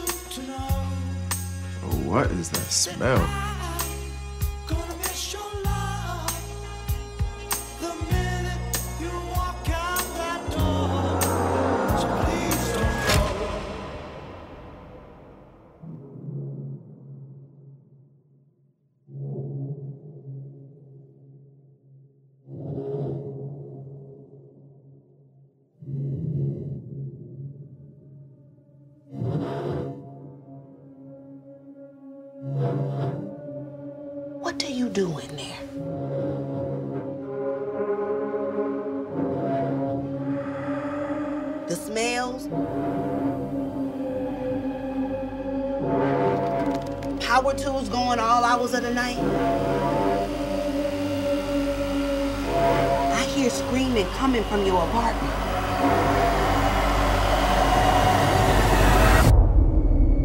I'll just try and say I'm sorry.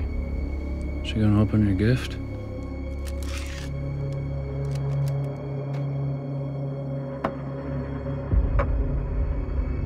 You didn't now.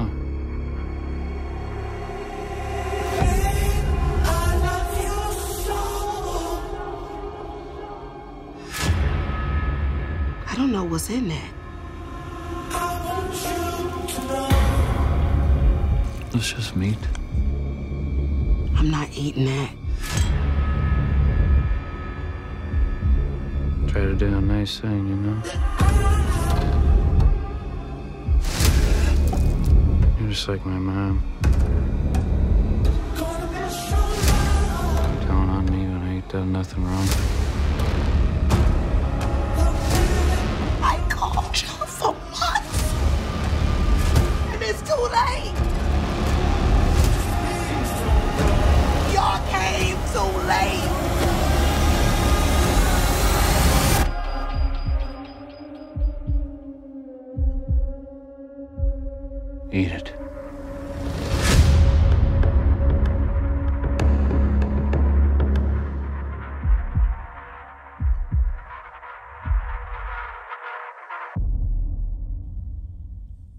Now, this limited series is created by Ryan Murphy and Ian Brennan, and it's starring Evan Peters, Richard Jenkins, Molly Ringwald, Niecy Nash, and Michael Learned. And so, uh, first, I gotta say, interesting title to call this Dahmer What? monster, the Jeffrey Wow. Dahmer story. I don't know what they were doing there, but it is what it is.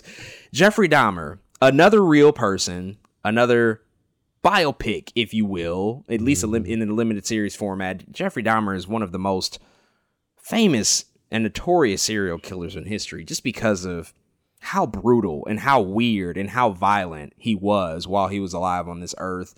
Most notably, committed a lot of his crimes in the 80s and the 90s. And so, this limited series, coming from Ryan Murphy, who has a bit of experience in the horror realm, he's most notably the creator and the long running producer of American Horror Story, and of course, all of the spin offs from that, including American Crime Story, which came out a few years ago, and they've had a few different editions of that. But he's transitioned more so to, to having a lot of his work live on Netflix now, and he's done a few projects so far. But this is the latest in the long line of an empire he's created. And of course, Evan Peter. Evan Peters, excuse me, is a frequent collaborator of Ryan Murphy. He's been in many of those seasons of American Horror Story.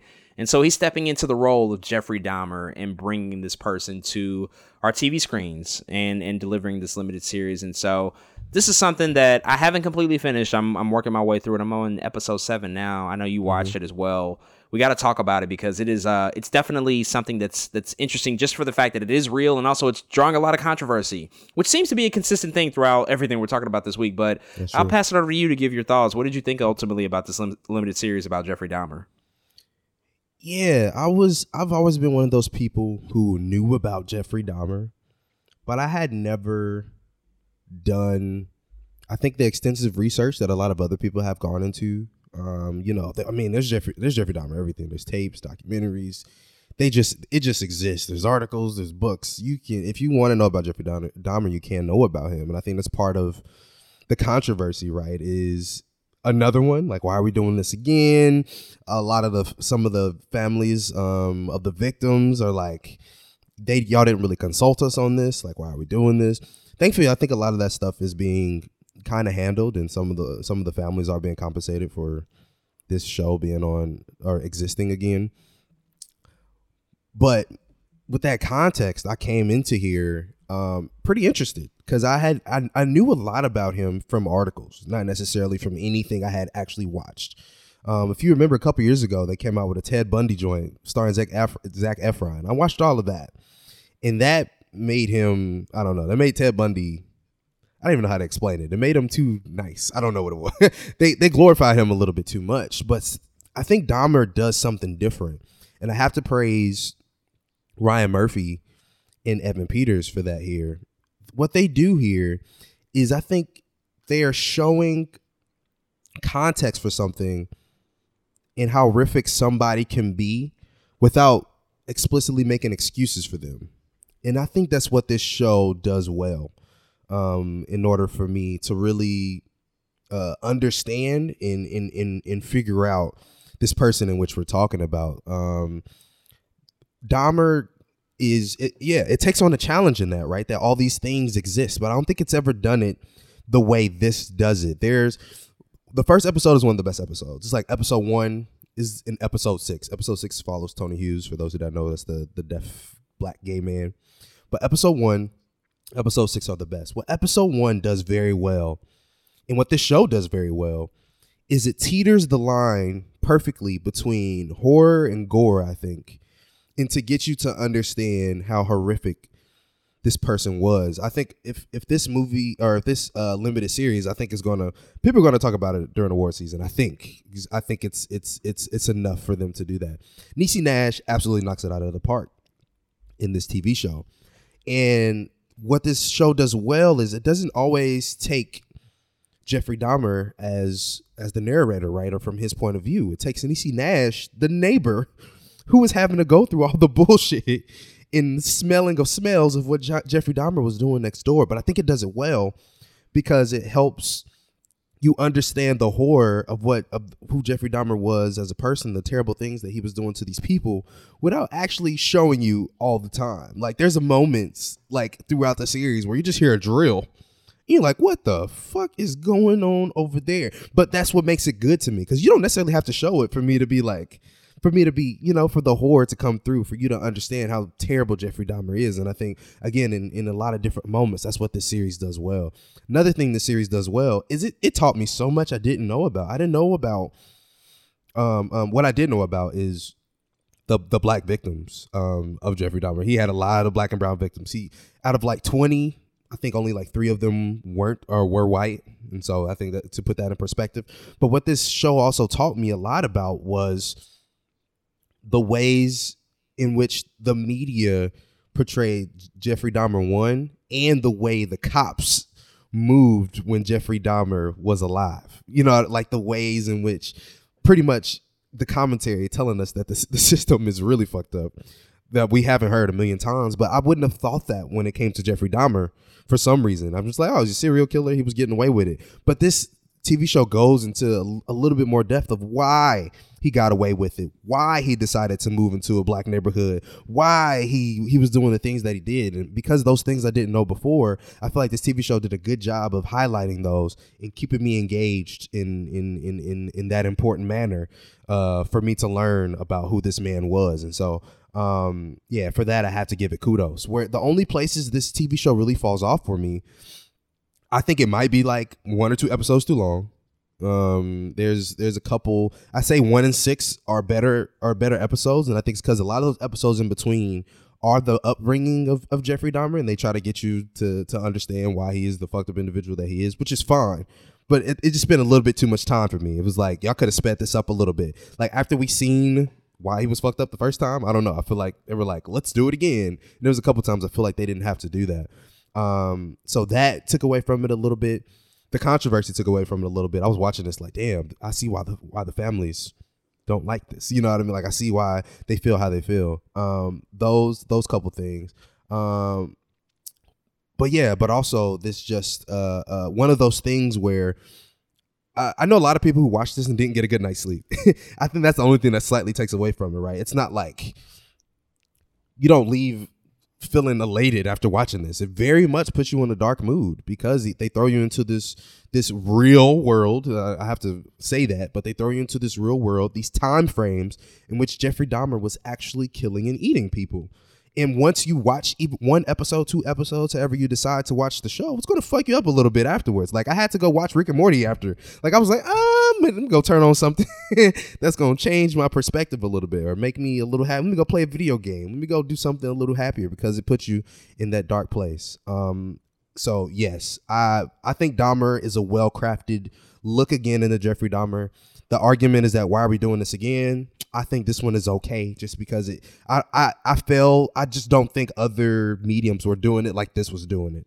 And I think if we say, okay, this is the last one, let's let's make this the last one. I'm okay with that. Uh, but I think this was um, it was helpful for me personally again because I hadn't dug into that stuff.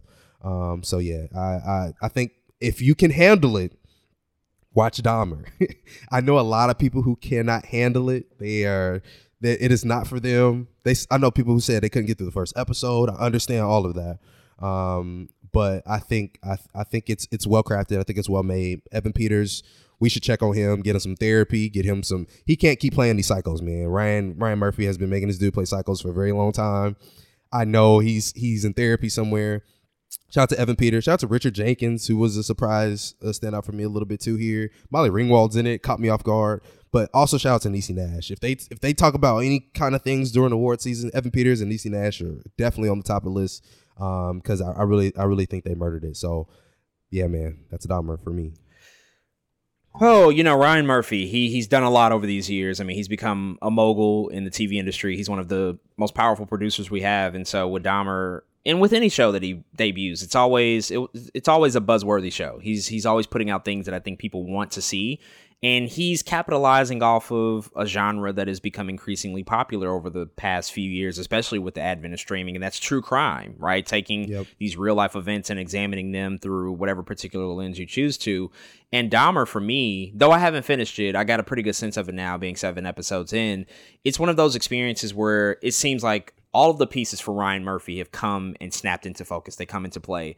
It feels like the best of both worlds in terms of American crime story and American horror story because you're getting this Mm, really mhm. horrific violence, this gory details from this real life human being that did these fucking weird and just obscene and outrageously violent things to people.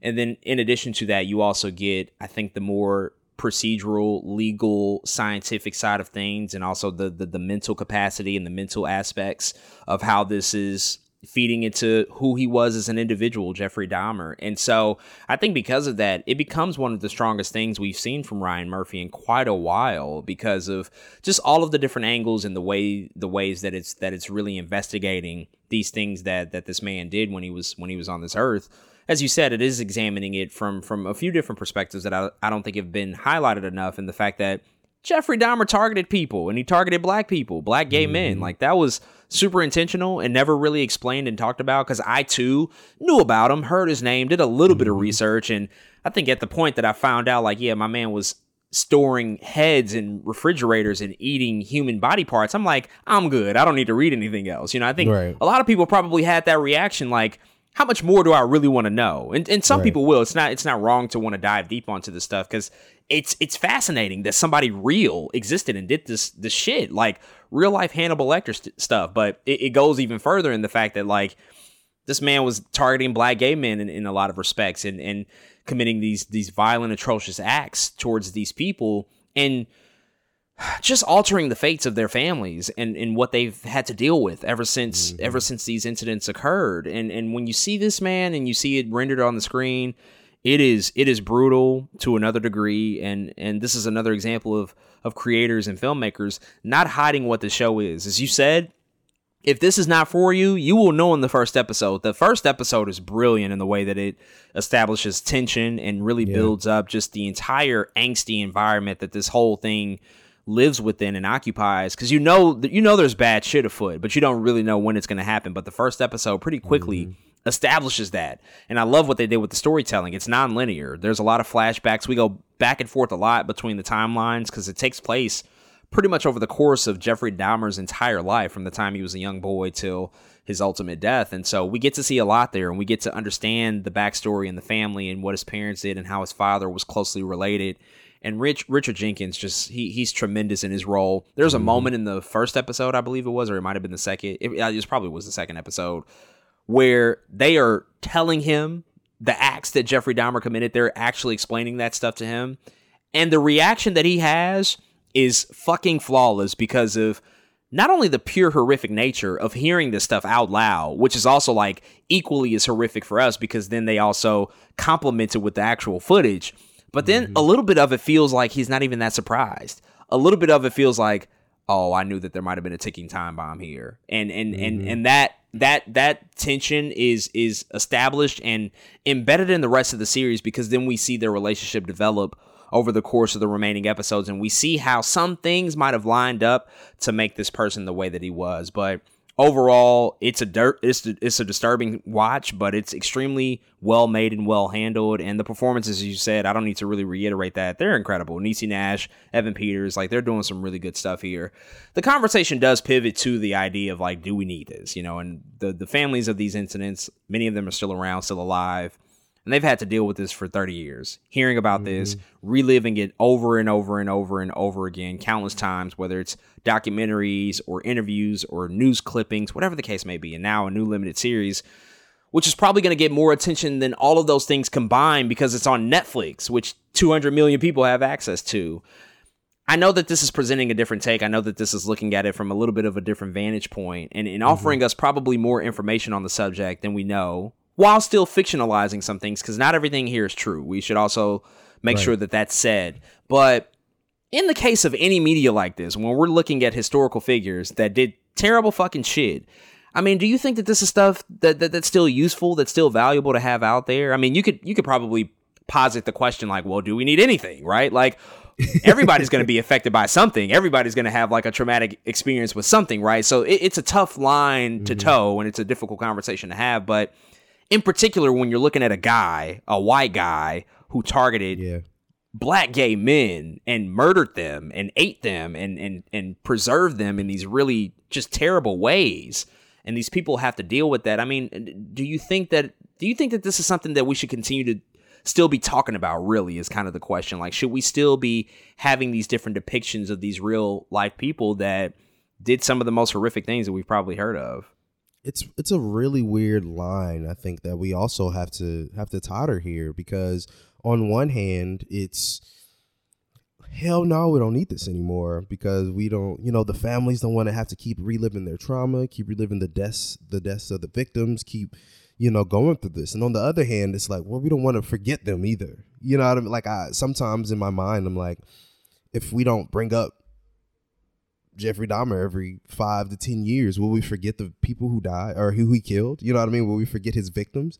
Or it, maybe there's just another way to do it. That's not a Netflix special. You know what I'm saying? Like maybe there's a, and I, and and I think that's what makes it so difficult, such a difficult conversation to have, especially again when it does come to the the wishes and in, in, in that of the family. Now in my mind, after watching this, I now have the picture I need of this man. I now have a picture of what he did to his victims. I now have, I don't know, just a better uh, a, a grasp on it. Um, and so it's it's such a good question that I think it uh, has to con- continue to to be asked. I think one big thing that was a problem with this Netflix special, is some of the families were saying, is that they just weren't asked. Like, you know what I'm saying? Like, I part of me just wish they went through every family and was like, is this okay? Okay, do you want compensation for this?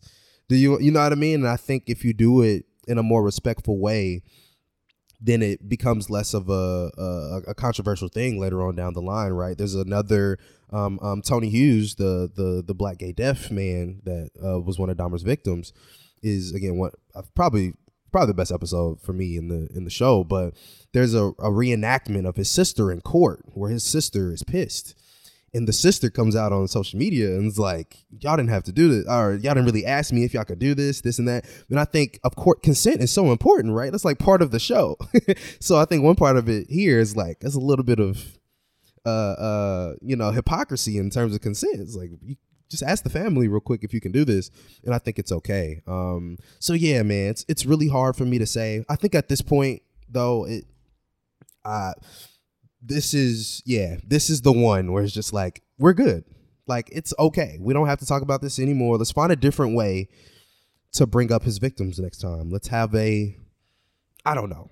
But it, it I just don't want to forget them either with leaving out these things cuz for me, that's the important part. I hate the idea of, of, of glorifying or turning anybody a murderer into an icon. I think that's the problem that we get in this new age of following a lot of these stories. We turn Ted Bundy into an icon eventually. We turn Jeff Jeffrey Dahmer into an icon by by continuously putting energy and in, in, in vibes into their name. But like how do we talk about their victims without glorifying them? And I think that's that's the difficult thing that we're having to go with um, go through uh, today when it comes to, to, to talking about uh, yeah, yeah, the the serial killers.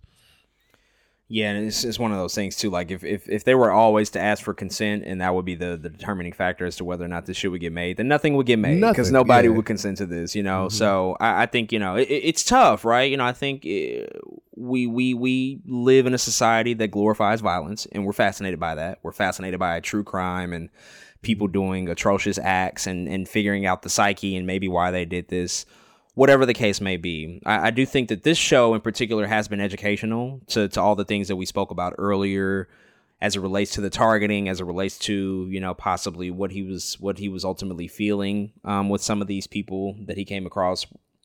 But there there is a human component to it where you have to say, okay, maybe enough is enough. And and I don't know if we're at that point. I'm I'm obviously not in that position and it's really, really difficult but you do have to empathize and just acknowledge that hearing about this shit once again for for the people involved the families that that remain it has to be has to be just really troubling and and and then to do so in a in a in a, in a way which comes as a surprise because Dahmer didn't have like a lot of heat around it. A mm-hmm. trailer dropped and then it was out, you know, and so it's it's pretty sudden of an experience as well. And I, I know that, that that just has to be incredibly tough to deal with. And so don't have the answers. I'm not swayed, but it is a conversation that we got to continue to have about all of this stuff. But I those are our thoughts Squid about. Dahmer. Sorry, I think it passed Squid Game. For in terms of viewership, oh, I that that would be insane. Oh wow, I I hope not because that that would also say a lot of stuff. I actually hope that that's false, but uh, we'll we'll have to we'll have to circle back and see if, Yeah, if we'll that's the case back. because that that that's one of those things where again. What do people view? What do people enjoy viewing? And and maybe it's just a Mm. curiosity, right? Maybe it's just a Mm-hmm. curiosity of who he was and what he did. But we'll have to see. But those are our thoughts about Dahmer, the Jeffrey Dahmer story. If you've seen this limited series on Netflix, definitely hit us up and let us know what you think. And with that being said, let's transition and talk about our final TV series of the week. Of course, we have to recap the latest episode of the Game of Thrones prequel. House of the Dragon, episode 7 just debuted. It was entitled Driftmark. And so we are slowly but surely getting to the season finale of the first season of House of the Dragon it's been a wild ride thus far. There have been so many things that have happened, including so many time jumps, so many skips ahead to get to the future and get us closer and closer and closer to really what this show is going to be about. And that's the Dance of the Dragons. That's the main timeline that they're ultimately ushering us towards. And so now with episode seven, it was presented us with many different scenarios, a lot of fallout from last week, of course, but still some some some pretty effective setup mm-hmm. towards the remaining events that'll happen within these final three episodes. Before we talk about spoilers, get into all the nitty gritty details of everything that happened this week. Briefly, man, what did you think about this new edition of House of the Dragon? How does this show keep getting better? I didn't think it was possible. Like we've been we've been through some really really good TV in these past 7 episodes. Um and I I really can't believe that we're getting close to the end of the season. Um but it's impressive, man, to be able to put a story like this together, to be able to continuously week after week show up and show out for your fans and as a service to the story that you're writing about. This episode in particular, I think when it's all said and done, is going to go down in in one of the classic Thrones episodes. I do. I think it's. It, I think it's just one of those that it just feels. It feel it's it's perfectly paced to me. There's the messiness is there. The cinematography is crazy in this episode. The the acting is is, is what it is. It it's just a lot going on in this episode that I just felt like, yeah, this is one of those. This is one of the ones that is going to be talked about for a long time and for more than just being good, for what happens, for what actually goes down in the episode as well. It just, I think everything was well crafted. I don't have a lot of nitpicks. I don't have a lot of things to talk about. Like sometimes the other weeks, I'm like, "Ah, I don't know about that. But here, this was, this is television, I think, at its best, at its finest and um yeah it's impressive man to be able to get better every week because a lot of a lot of shows fall off right? A lot of them start hot and then they fall off um and a lot of them a lot of them are in the beginning are like eh and then they pick up later. And this one has just maintained i think its consistency better than a lot of first seasons for a lot of other tv shows for me. Usually there's an episode in here i'm like ah but here it's just fire after fire for me. And this this is an episode that I think is gonna um, set the tone really for the rest of the show. R- skip the rest of the season, whatever that means. The rest of the show, I think this is just one of those episodes. So I absolutely loved it, and I think we're man, we're in a realm of of, of greatness, man. We're back. I, that's how I feel after watching it. I got to the end of that and was like, yeah, we're back. Game of Thrones is back. we're here again. Fuck season eight of Game of Thrones. We're we are back. Um, and I'm I'm very very proud to say that. So I'm very excited. Incredible episode of TV here. I was completely enthralled for all what 67 68 minutes of it. I love the fact that these episodes are like really really long too.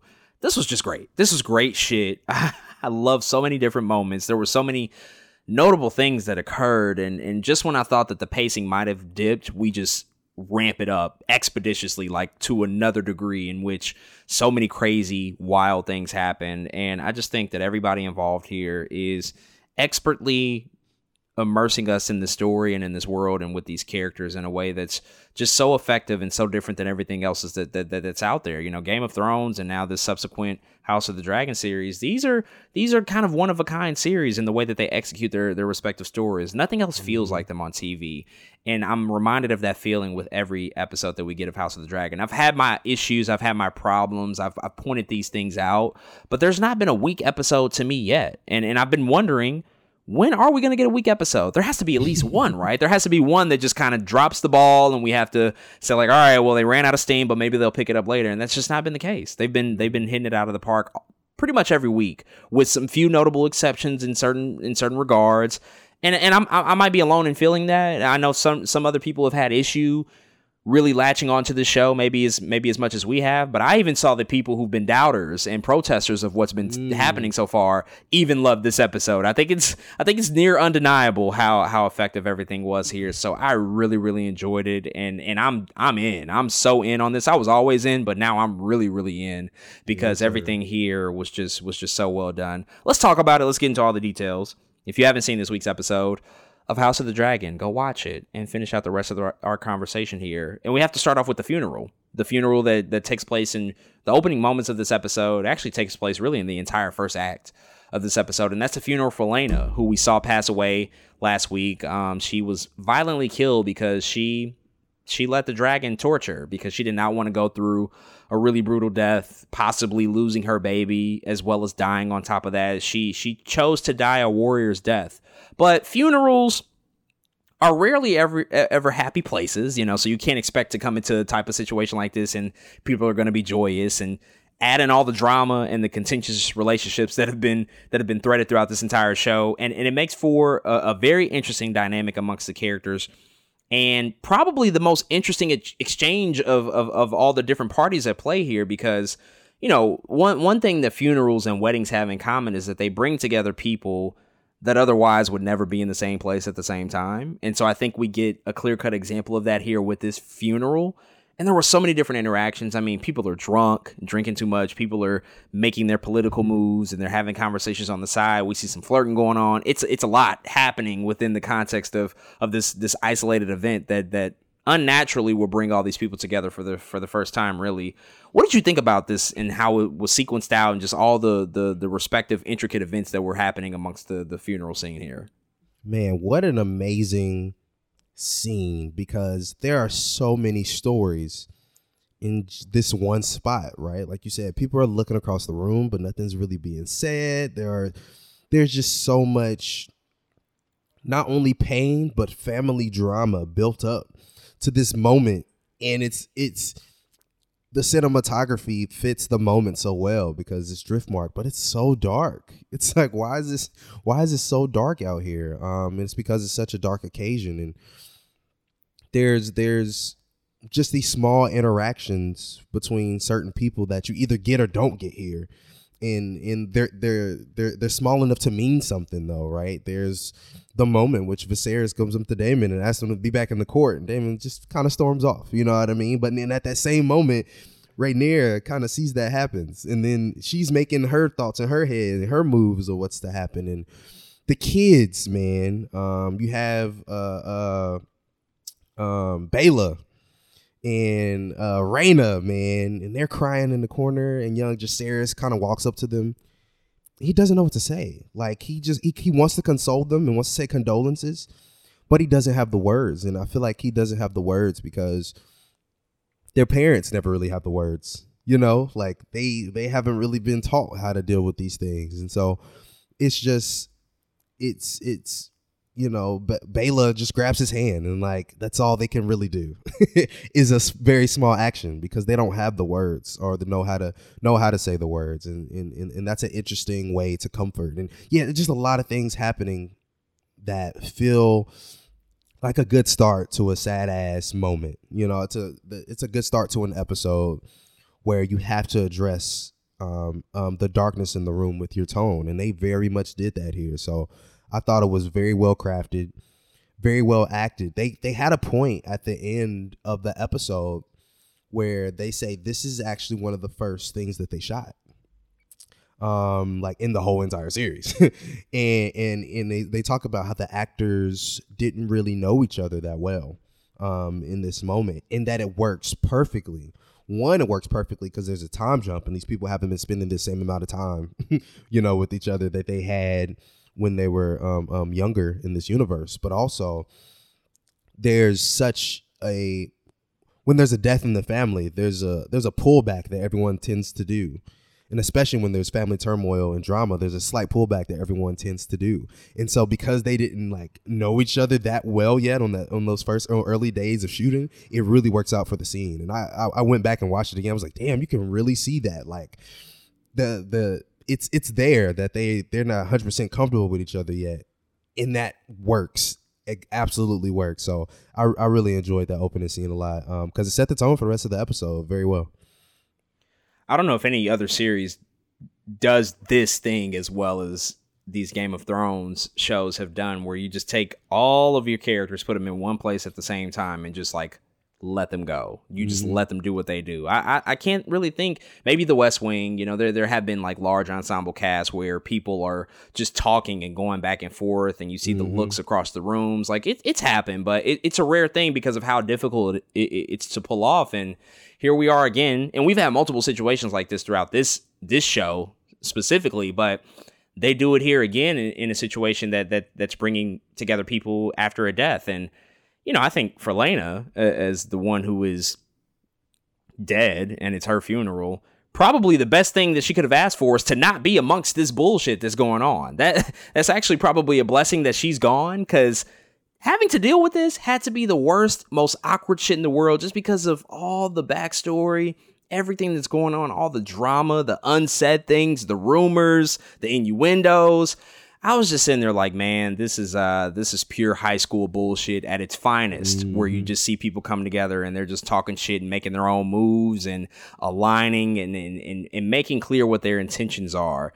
And I loved it. I just loved how, how how well it was done. And I loved how long it was too. It took up so much time. We just got a chance to just really settle into this environment and watching all these people navigate this really awkward situation amongst everyone. And the most awkward part of it for me was at the end when you just see Daemon let out a chuckle as they're like about to send off Laena and finally just be done with this. And he's just like laughing. And I'm just like, well, what the, what, what was that? What the fuck was that for?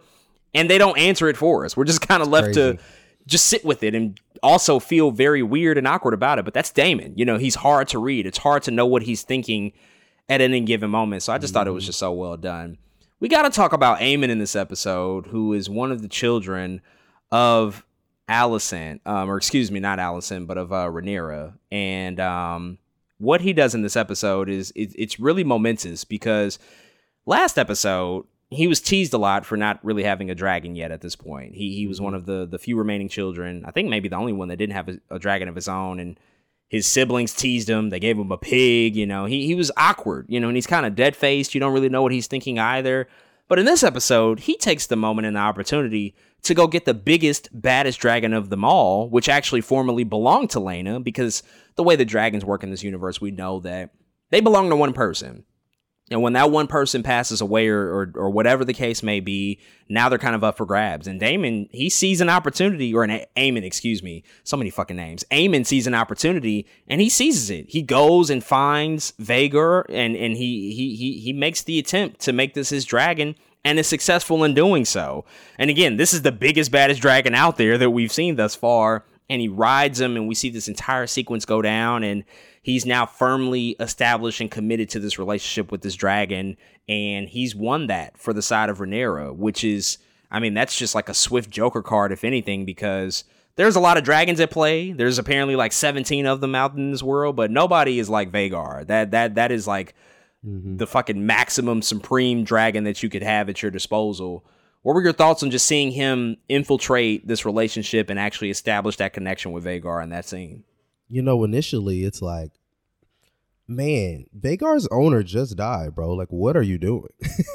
Why are you here? Like the even even in Vhagar's eyes, in the last episode when he did have to uh, uh, burn Laena, you can see that the dragon was mourning, right? These are still very much creatures. Think of them as really big dogs if you want to. You know what I mean? Like they still feel things, especially when they have to kill their own owners, right? Or they're forced to to to to kill um, their own dragon riders. And so, i- as the family is mourning, it just felt like as Aemond was approaching Vhagar, that Vhagar was also mourning, right, in his own way. Um, and for, this scene was also incredible, by the way. I had my my sub was going crazy. You can hear like Vhagar just breathing, and I was like, "Damn, I'm sorry, people who live under me or on, on top of me. It's going, the bass is going stupid right now." But it, it made for a, a, a crazy moment um, for TV. And so, man, I, Aemond is he's also one of those kids where he's not as as as fuckboyish as his older brother, right? Aemond is very he's so much more serious. You can tell just the way in which he operates. He's serious about everything. Even you know we'll talk about it in a second. But uh, after the the things that happen to him, right after he loses his eye, even in those moments, he's like. But I kind of got a dragon out of it. you know what I'm saying? He's like, I don't, and, and, and that's that's different for I think a kid to think like that. He was over it so fast and he was able he has enough maturity to be okay with the consequence and he, i think he he understands sacrifice already more than other people understand sacrifice i think in that moment. So i think it, it was crazy to watch um because again it's like at first it's like how dare you but he makes some some some some interesting uh some interesting points later on down the line that we'll talk about. Um so yeah it was it was it was crazy to watch and it felt disgusting um at first. I was like uh, how could this kid? But seeing how smart this kid is i can't say i'm too surprised as to what went down. Yeah, as, as as I was watching the whole flying sequence, I was sitting there like, okay, this is going on for a really long time now. Um, when when are we gonna get to mm-hmm. the point of, of what this was all meant to be? So I was a little bit worried. This was the the portion of the episode that kind of dipped for me, but then to see everything that happened thereafter, it reaffirmed why it was so important to see all of this play out the way that it did. To see him Right. just take his time approaching Vhagar, go really really slowly. Not overstep, and then to mount the dragon and ride him and see that this was like a completely successful ride all the way through my man went out there and just like dropped, you know, 10 straight off the bench. Like he was just like, fuck it. This is my moment. I'm going to show up and do what I got to do here. Especially cuz he he feels the type of way. He gets mm-hmm. bullied and he's getting teased by his siblings, especially his older brother. So he's like, "You know what? He sees an opportunity and he takes advantage of it." And it's like, yeah, in that moment it, you you can kind of you can kind of, you know, empathize with like Laena and even Vhagar because it is a it- it's a mm-hmm. vulnerable moment as well, right? He Vhagar did just lose Laena ultimately is sad by that. So there was a there was a window of opportunity there. The the, the, the guard of Vhagar might not have been down under any other circumstance, but in this particular moment, it happened the way that it happened. But you you do have to look and commend this guy for.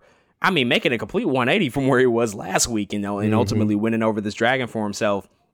But it led to the ass whooping of a lifetime because ultimately everybody found out, you know, uh, Laena and Daemon's children find out, Alicent's children find out and they they confront him in in this cave and they just they go in. They are very upset because they are saying mm-hmm. everything we're talking about here like how could you that was our mother's dragon. Why would you do something like that?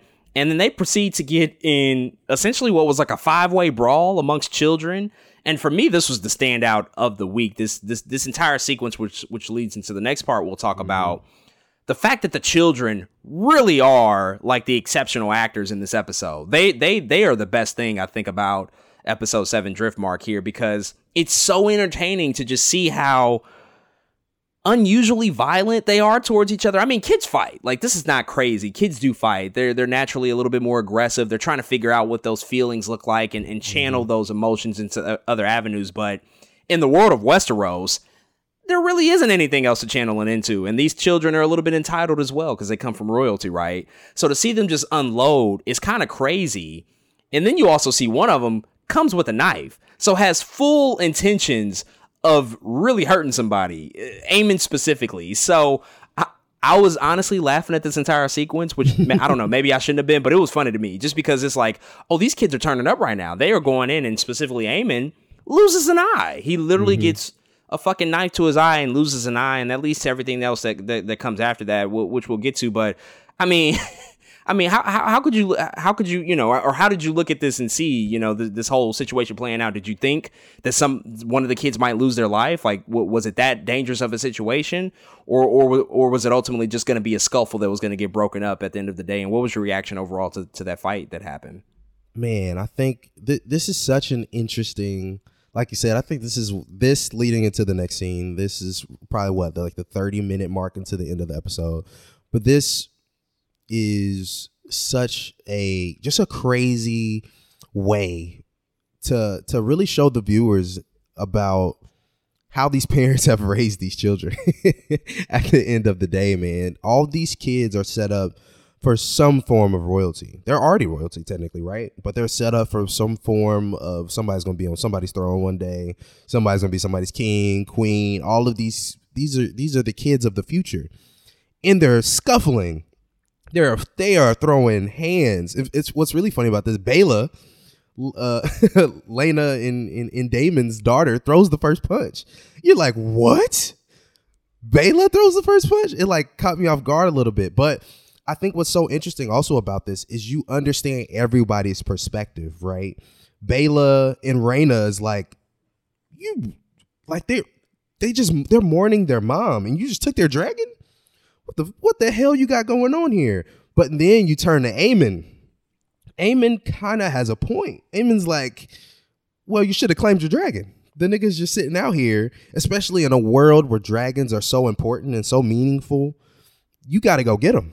You know what I'm saying? Like he's lost his owner. It's it's it was open, and I just took him. And you should have done that. And I think there's there's there's re- that makes sense to me. That ha- that holds weight to me. I'm like, yeah, that's also pretty true. Um, in in in I, I think this the scary part of it is the way in which this escalates though, because you know the environments that they've been in, right? You can kind of see a little bit of Sir Criston's what he what he says in the last episode. You know, you can you can kind of see it come to light here where it it the the fight was always kind of meant to happen. Aemond picks up a rock. Well, Luke was like, "Nigga, I got a knife."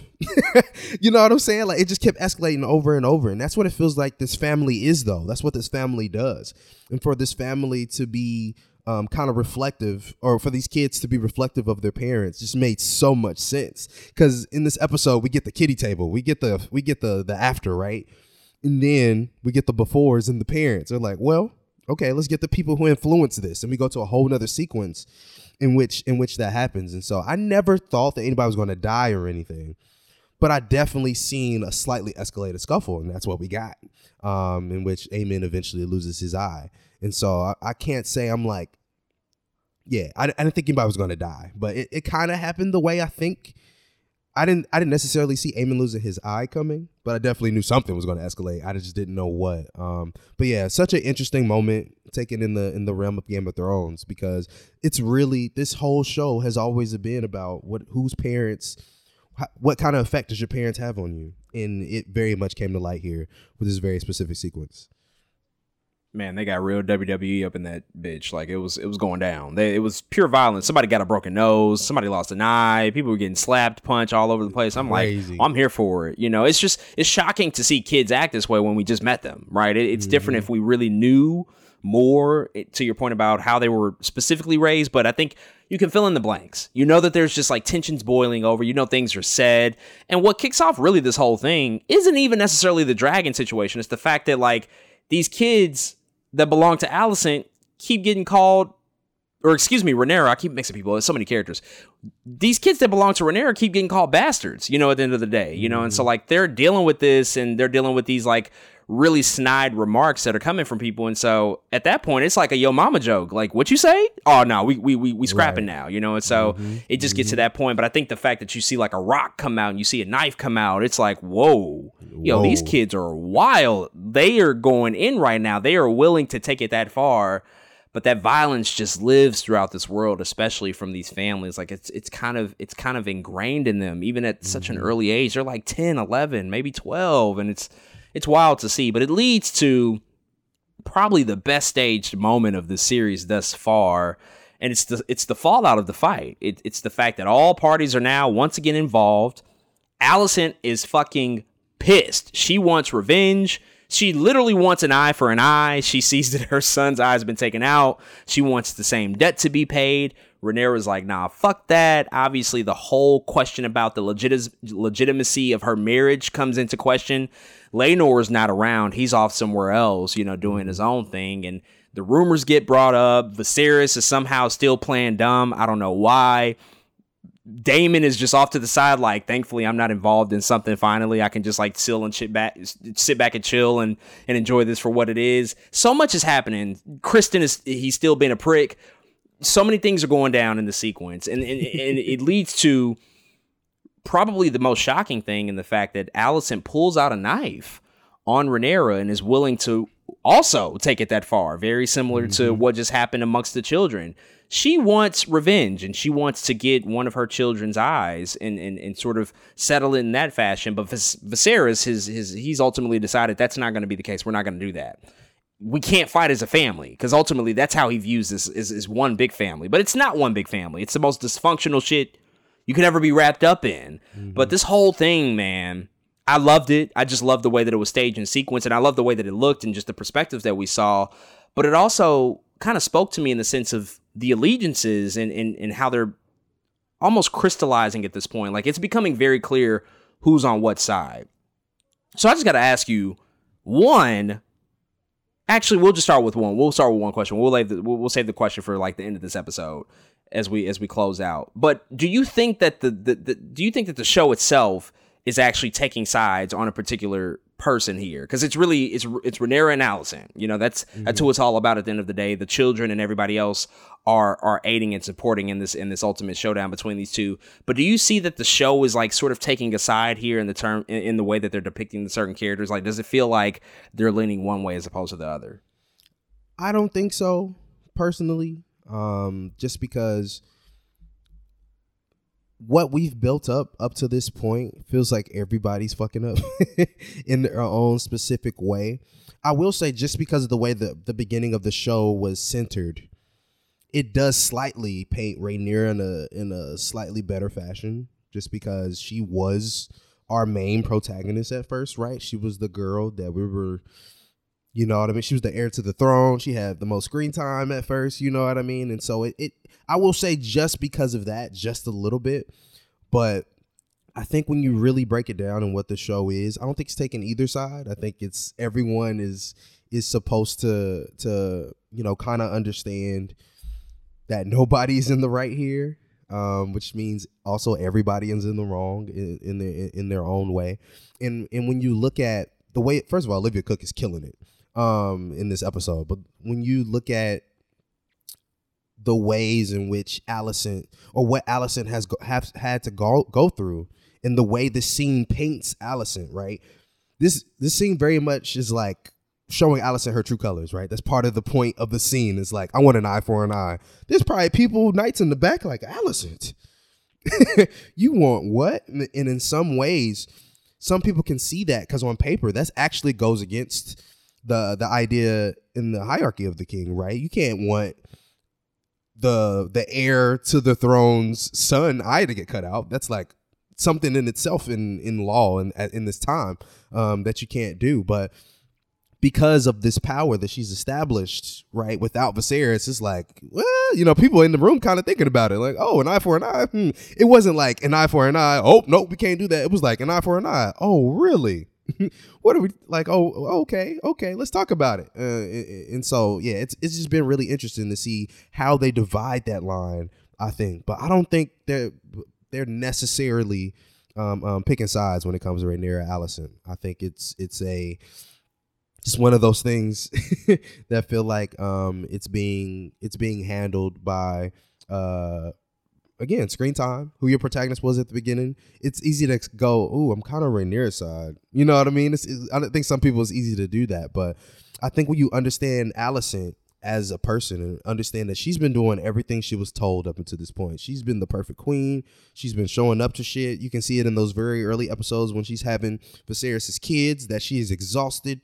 She hasn't done anything wrong. She was crossing her T's, she was dotting her I's, and now she's fucking tired. and I think there's there's there's enough there for you to be like, well, I kind of feel for her too. And so I think it just depends on the way you look at it. Are you looking at looking at it from a narrator perspective, or are you looking at it from this is their circumstance and this is their circumstance, and this is what's happening as a result of that? So yeah, it really just depends. Well, it, it makes it distinguishable as as we often will compare it to Game of Thrones because that's a series where there's so many easy to hate characters. A lot of those characters in Oh, the show they're very fucking terrible. And it's it's not it's not a question. Like you you don't look at Cersei like wow I'm I'm having a ton of empathy for her in in season 2 there are a couple of moments where you can say like damn that sucks to be her in this pos- in this Mhm. position. Like some very tragic stuff absolutely did happen to her but she was reprehensible in in many of her actions. That's not clearly the case here, and I think also in the way that the show is designed, that's intentional Um, because it is more of a, a, a two way sort of showdown, like a one on one matchup to that respect. I don't think that they're explicitly doing it, but a part of me feels like that the show is turning the audience's back against Alicent in favor of Rhaenyra. I do feel like mm-hmm. Rhaenyra is being painted in a bit of a better light up until this point. That might be by design because that could all change at the drop of a dime. It could change ne- next week for all we know. But I feel like that they, the way that they painted Alicent, especially with the time jump, to see how different she is now compared to when she was when she was younger, it makes her feel a little bit more aggressive and mm-hmm. almost despicable to a certain degree. I don't think anybody necessarily hates her. Maybe some people do. I don't. I actually like her a lot. But mm-hmm. this is a character who was manipulated early on in her childhood as she was coming up, as she was, you know, establishing this relationship with Viserys. And now, 10 years later, it's like she knows who she is and she knows the power that she wields. And she also now has children. And there's a claim to all of this stuff that she has. But the way that they paint her in this particular sequence is interesting because of the fact that she draws a knife on Rhaenyra. She gets so mad and angry. She's yelling. She's just she's unsatisfied with ultimately what Viserys decides. Like she's willing to go against her own king's words and and and ultimately commits a violent act against Rhaenyra. Felt very intentional to me that she cut her. That wasn't no accident. It's like that blade long as hell. If you didn't want to cut her, you could have gotten it away from her, but you you got a nice little swipe at her wrist right there.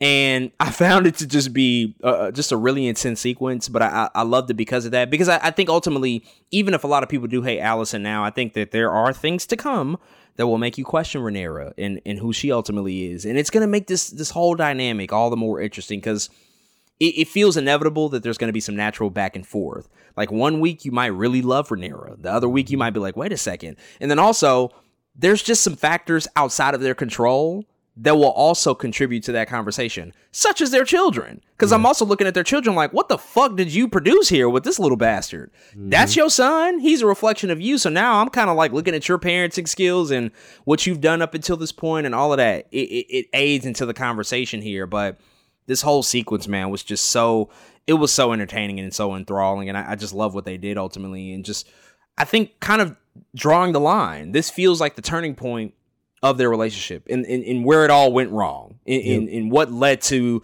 the ultimate demise between Rhaenyra and Alicent, the fact that they are going to war against each other. And it couldn't be more clear than ever now. So I gotta ask you, who are you, Team Alicent or Team Rhaenyra? What side did you fall on? Because we we gotta we gotta be picking. Like, yeah, we can see we can see some people's perspective. We can we can empathize and relate. But listen, it's a lot like Twilight, which is a much less series, I will say. But it's a lot like that. When you were Team Edward or Team Jacob, you got to be Team Rhaenyra or Team Alicent. Which side do you fall on at this point? Man, what a hard ass choice that you just presented with me on this podcast. Um, it's difficult, man. It it really is because it, again, as terrible as they're painting Alicent, she has so much more. I think, in, at this moment of the well, what what used to be probably not anymore with Mister with Clubfoot and Otto in her corner anymore. But she used to have the more innocent uh, uh, journey, I think, to get here. Right? You kind of talk about her parenting, and and it's like, damn, you produce you produce this, like this is what you produce, but she never had a mother to help her and it, it was a baby raising a baby right uh with Alicent. she was literally a kid raising kids and not only did she not have her mother around while raising these kids, she didn't even have her father there most of the time. So of course, I don't think she she really knows how to speak to her children or to get them to a place of of yeah, just being um, um, really all that comforting, right? There's a reason Aemond and Aegon are the way in which they are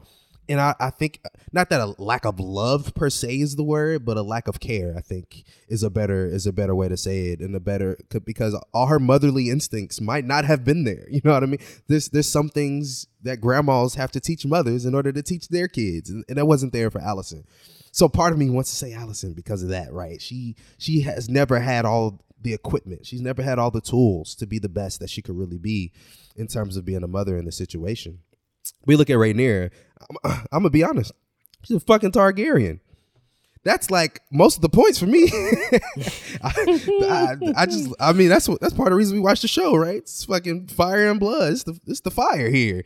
Um, this is the House of Dragons. Um, and, and Alicent, shoot, she ain't got that herself. She can't ride a dragon herself. And so I just love Rhaenyra, but I love how Rhaenyra still goes against the grain of everything. I think you talk about this being such a splitting episode. It's like now duh, this is how Rhaenyra operates. This is how Alicent operates. The two cannot coexist. In this episode, in this moment where everyone's in this room is like, oh shit, it's really going down. We've seen the ramp up, right? Kind of talk about last episode where Rhaenyra stands up and kind of gives her her her, her spiel on how they should unite the the houses and and we're gonna marry Aegon to to to her or to her daughter. And now we're here in, in, in, to this point. Now it's head to head, and you even see it here, right? She cuts her. And what does that look like for Rhaenyra? What is in this same episode? Are we rooting for the same girl who just married her uncle? I don't know. You know what I'm saying? Like I don't know how to pick per se because everyone is just out here doing some weird shit. But I have to say, at the end of the day, I'm on the side of the dragon. That's why I'm here. I, am sorry. I love you. I, I love you, Alicent. I I I think Olivia Cooke is killing it, but Rhaenyra is. Uh, what I will say is Rhaenyra's kids act better than Alicent's kids. Oh, thousand percent. Jason, whatever, Luke, Jason and Luke, whatever their names. I love how they're the ones that try to console. Jason Targaryen, that black ass name. black as hell. Uh, somebody gonna name their kid that. Um, I, I, I love how they're the ones though that try to console uh, uh Baela and Rhaena. You know what I mean? Like it wasn't really Aemond.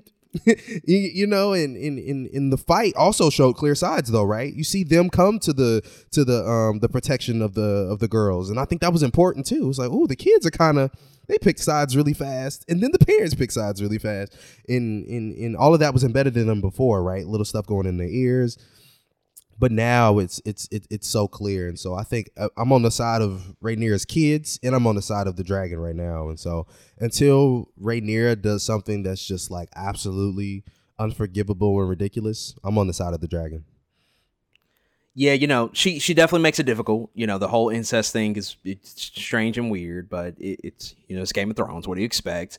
Um, and you know, even the relationship and the marriage situation that that's also a little bit weird, but it was an agreement. They they entered in that relationship as an agreement, her and Laenor. So ultimately, what they decided between themselves that that is their decision and so they just they just fulfilled it uh, there was that moment you know when Alicent approached her with a knife you know ready to take out somebody's eye Rhaenyra said exhausting wasn't it hiding beneath the cloak of your own righteousness but now they see see you as who you are and I think that kind of speaks to the entire idea behind Alicent, which is why I am Team Rhaenyra, because Alicent has been a bit of a hypocrite lately. She wasn't always that way.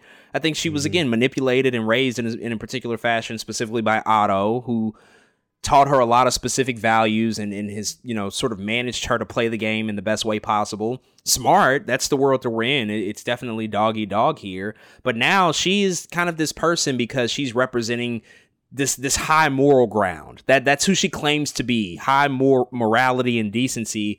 But the reality is like she's hateful, she's resentful. You know, she's definitely Yeah. trying to do some harm to others and be physically violent.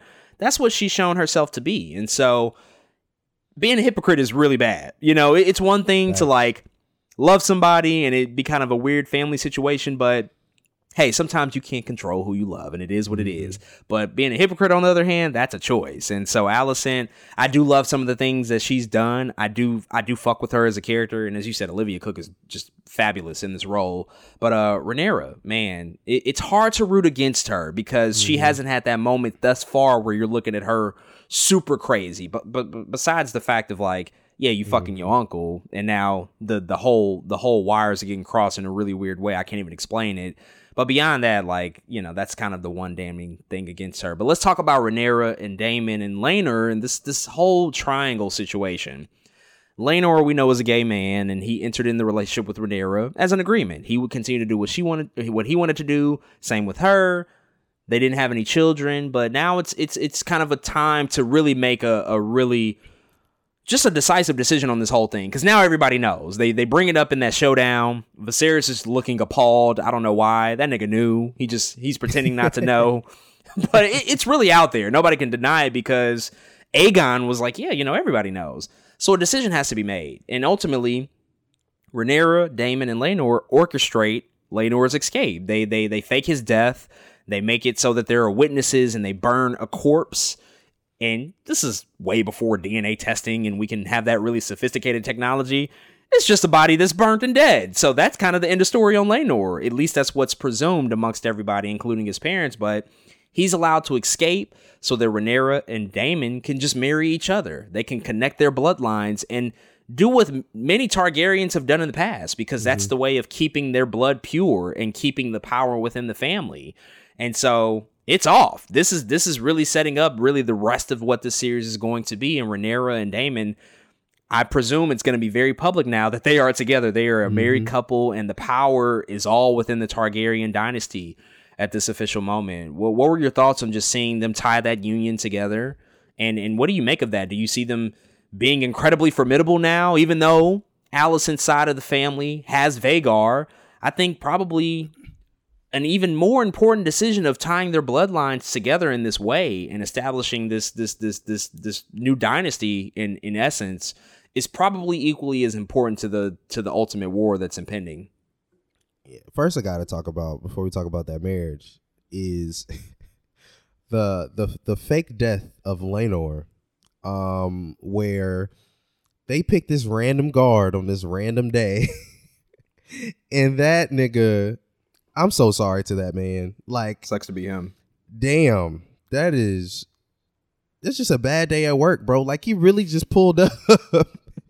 it got toasted. Like, damn, I'm just like so sorry for him. Like, ah, I, I I can't believe this happened to you, man. Yeah, so I'm I'm I'm- I'm sad about that guy. But I, I also have to add that this is another one of those things where I have to commend Rhaenyra, right? I feel like if Daemon had presented that to Rhaenyra, Laenor would be dead. Versus the way in which Rhaenyra presents it to Daemon. And we see Laenor eventually escapes, right, with his with his lover, um, in, in Sir Qarl. So I think that's that's also like, man, I, I like Rhaenyra because of that. You know what I mean? That's like another thing Rhaenyra did. And their their marriage, Laenor and Rhaenyra's marriage, was also so commendable to me.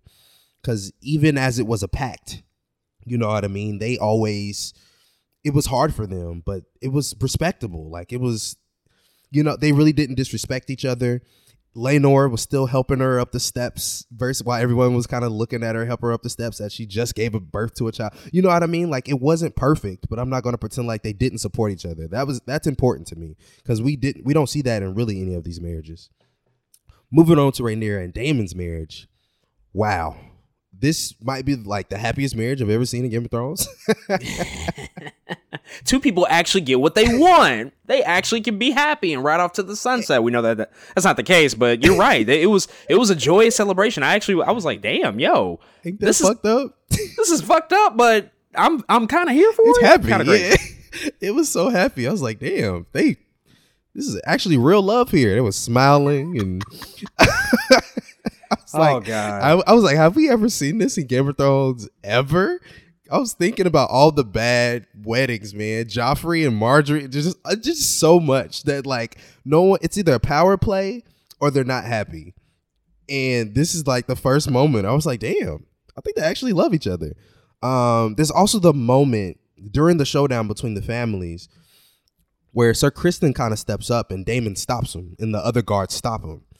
And there's also another shot where you can see the two families divide, and there's Daemon on the left side, and then I think it's it's either Luke or, or Jace in in the middle, and then there's Rhaenyra on the right side, and I was like, oh yeah, they unionizing. Like Daemon is there, you know what I'm saying? Like Daemon, you could you could very much see their union coming into fruition before it even went down in that room.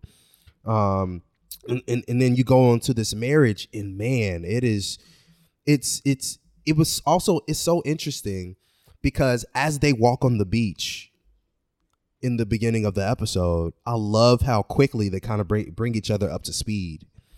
Rhaenyra is like, look, me and Laenor, we actually really did try to have kids. That shit wasn't working out. So we kind of moved on and did our own thing. Like, you know what I'm saying? Like, I love how honest she was with Daemon. And I think, I don't think she gets that often. You know I'm, I'm not, I don't even think she's ever always completely as much as their, their, their, um, their ties and their marriage is respectable. I don't even think she's always, she can always be like that with Laenor. But here she is with Daemon kind of spilling and catching him up to speed on everything that's going up with him. Because I actually really love that moment where she was like, You left me. And he was like, Well, I spared you. And, and they're both right in saying that. You know what I mean? They both are correct. And so I love how it's like a, a long lost bond kind of being tied up here. Unfortunately, the an easy nature of what George R. R. Martin does in these books is it makes you feel both awkward and comfortable with incest. But again, in saying this is the happiest wedding we've seen, it's like, well, yeah, it also kind of makes sense that this is the happiest wedding we've seen because we've never really seen characters like this that are able to get married get married right you could have even talked about um um the, the twins between Jaime and Cersei. They could never get married. That's not a thing that they had a privilege of doing. But here we have Rhaenyra and Daemon who have the privilege of doing that, and it un- unfortunately it makes a ton of sense. Um, and that's uh, that's but that's also part of the geniusness in which George R. R. Martin operates. I think. Um, but it mean it's huge, man. Like Rhaenyra said, fire was always meant to be with fire. I wasn't meant to be with the sea that Laenor was. Um, and so you know, here we are looking looking at this in the eyes of what's powerful now, man. They got two crazy, they got dragons.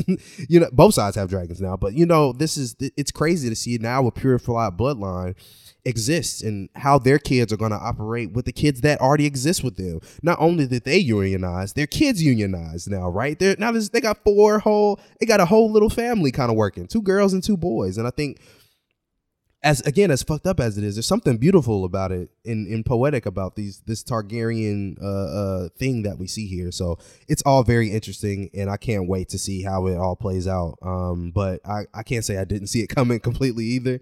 Um, we kind of seen some of some of the the um some of this be laid, the foundation be laid in some of those some of those early episodes, and so seeing it ha- actually happen is the surprise. But I kind of felt it coming at the end of the day. So Daemon's children, who were technically Rhaenyra's cousins, now just become her stepchildren. Crazy. Because she's she's his niece. Yep. So that would make his children her cousins technically. Yep. But now they're her stepchildren. Yep. And that also makes her children the siblings to his children because she already has three kids and he has 2 kids and now they're all siblings.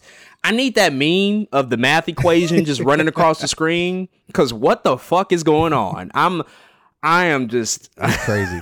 I cannot i can't fathom it. It's it's it's super complicated but as you said uh kind i'm kind of here for it because they're powerful. They're more powerful together clearly and they love each other. They always have. She always loved him.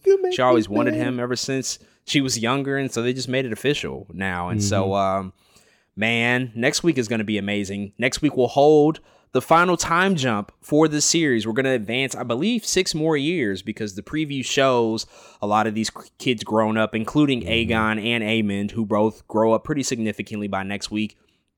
It'll be the final time jump before we are in the main timeline of the Dance of the Dragon, which is the majority of what the story is from Fire and Blood. So it's going to be incredibly entertaining. I have no doubt about it. They've been hitting the mark every single week up until this point. No reason that that should not continue to be the case with these final three episodes. But those are our thoughts on episode seven of House of the Dragon. If you've seen Driftmark, definitely hit us up and let us know what you think about it. With that being said, let's transition to the news of the week. We got a few things to talk about, including a brand new official trailer for Black Panther Wakanda Forever. We just talked about Black Panther on our recent She-Hulk, She-Hulk review. We found out last week that the movie is going to be a lengthy two hours and 41 minutes, making it the second longest MCU film to date.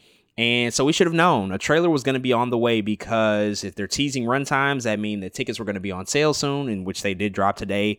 And we also got a new trailer which showed us many, many shots and showed us a lot of new things, including the very prominent Shuri, who's featured heavily in this trailer in, in additional marketing materials. We got to look at Ironheart. We saw the suit, a brief glimpse of the suit. We saw a lot more of Namor.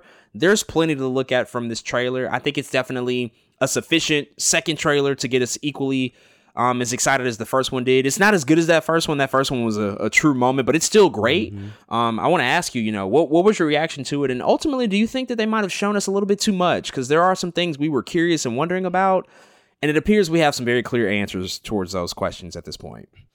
Yeah, I was uh first and foremost, this is a still a very much a beautiful trailer. I don't know who's making these, but they're doing a great job. I absolutely still love the music, the tone, the cuts with the music. Uh, They're just really they're killing these trailers in terms of uh, uh the production, man. I, I really think they're doing a great job. I will also say it looks this movie just looks amazing. We we could kind of see a little bit of things before, but there's a, some cool uh, lighting things that they do that I, I really enjoyed um, seeing in the trailer. Um, and yeah, it just it, it just looks good.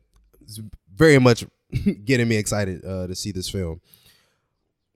Absolutely, they showed me a little bit too much. I didn't. I don't need anything personally. That's just like me as a person. like uh, you've already sold us, kind of type thing. I feel like you know studios have gotten so much into the cadence of things that they feel like they need to show us teaser, trailer, trailer. You know what I mean? I I, I feel like they're, they're, so wrapped up in that where they're like, well, we got to show something in this next trailer versus what we did in the first one, and so them having to go through the cadence was like, well. I guess we gotta show him this. We gotta show him more Namor, and we're gonna show him this this lady silhouette of Black Panther. And then you're like, uh, I guess you could do that. Or you could have kept the mystery until the movie came out. Um, it's not the same at all. But I would never stop bringing this up on this damn podcast. When Batman versus Superman happened, and they were like, "Look, everyone, Doomsday is in the movie." Uh, we'll never forget about that. But but but here, uh, uh I kind of like that first shot in that first trailer, where even though everyone was like, "Yeah, it's probably Shuri, yeah, it's probably Nakia," just because the way it looks, there's it's it's such a small moment that you could say, "Well, anybody can still be Black Panther." But here you watch this trailer and it very much narrows it down for people and, and gets the big reveal out of the way. And that's bittersweet for me. Part of me likes the idea that like we don't have to guess going into the movie who's going to be Black Panther, but part of me likes the the excitement of learning that in the film. Like I feel like it takes away from my experience of how we get to that point in the film just a little bit. You know what I mean? I would have rather have seen the reveal of the suit in the film, and that happens. The MCU also does that a lot. They reveal suits too early sometimes. I'm like, I, I want, want to know the suit yet. I want the suit when I get there, um, which is crazy the reason that's so crazy is because they don't fully show Mark One Riri Williams here. They don't fully show the Ironheart suit. They give us the boosters and what she looks like, kind of you know, in the CGI uh, uh, rendering of of her head in the suit. But they don't really give us a suit. I'm like, but you give us the Black Panther suit? Why not do it the other way around? You know what I mean? Like the movie's called Black. I don't know. I just thought that was interesting. Um, so yeah, it's it's I'm very it, it, the trailer was still good. It very much made me excited still. Um, but yeah, I I'm not sure I needed that personally because you already had me sold, and I think that's part of the trailer is like trying to sell people to see the movie. I don't really think you had to do all that anymore. Like I think the first trailer did it. The the views did it, and so I wish this was like really honestly like a whole minute shorter. It could have been like a minute ten trailer here, but they gave us another two minute joint, and I was like, dang, that's a lot. So yeah. The guy who's been editing these trailers is uh, Andrew Hagel. I think that's how you pronounce his name. He did the first one. He also did this one. Um, he was also, you'll never really hear me promote another podcast on the show, but make an exception here because he's done such tremendous work. He was a guest on Fatman Beyond right after the first trailer dropped at Comic Con, and I, th- I, think everybody just was like, "Yo, this dude, whoever he is, is putting this together. It's just he's different. He's extraordinary." Mm-hmm. And he continues that trend here. This trailer is incredible. The music is great. I, I love the mix of the music. The sound design is just like on a different level here, and we get a lot of new shots, a lot of epic action. You know, we were talking last week about the runtime of this movie, how lengthy and and, and, and weighty it is, and wondering, well, what's going to occupy that time again, I have to double down. I think a lot of it is this Namor stuff. There, there's there's a lot of mm-hmm. Namor in this trailer. I think he's going to be crucial and pivotal. The moment of seeing him uh, utilize the wings on the feet, really fucking dope, because uh, yeah. that is a mutation. That mm-hmm. is a mm-hmm. mutation, people. And um, apparently, he's confirmed that Namor is a mutant in the MCU. They're on the way. So I love seeing that shot. And I also just know I'm I'm I'm just emotionally not prepared for whatever this funeral sequence is going to be that they keep teasing, where everybody has the all white on. I need tissues, bro. I it's gonna be bad.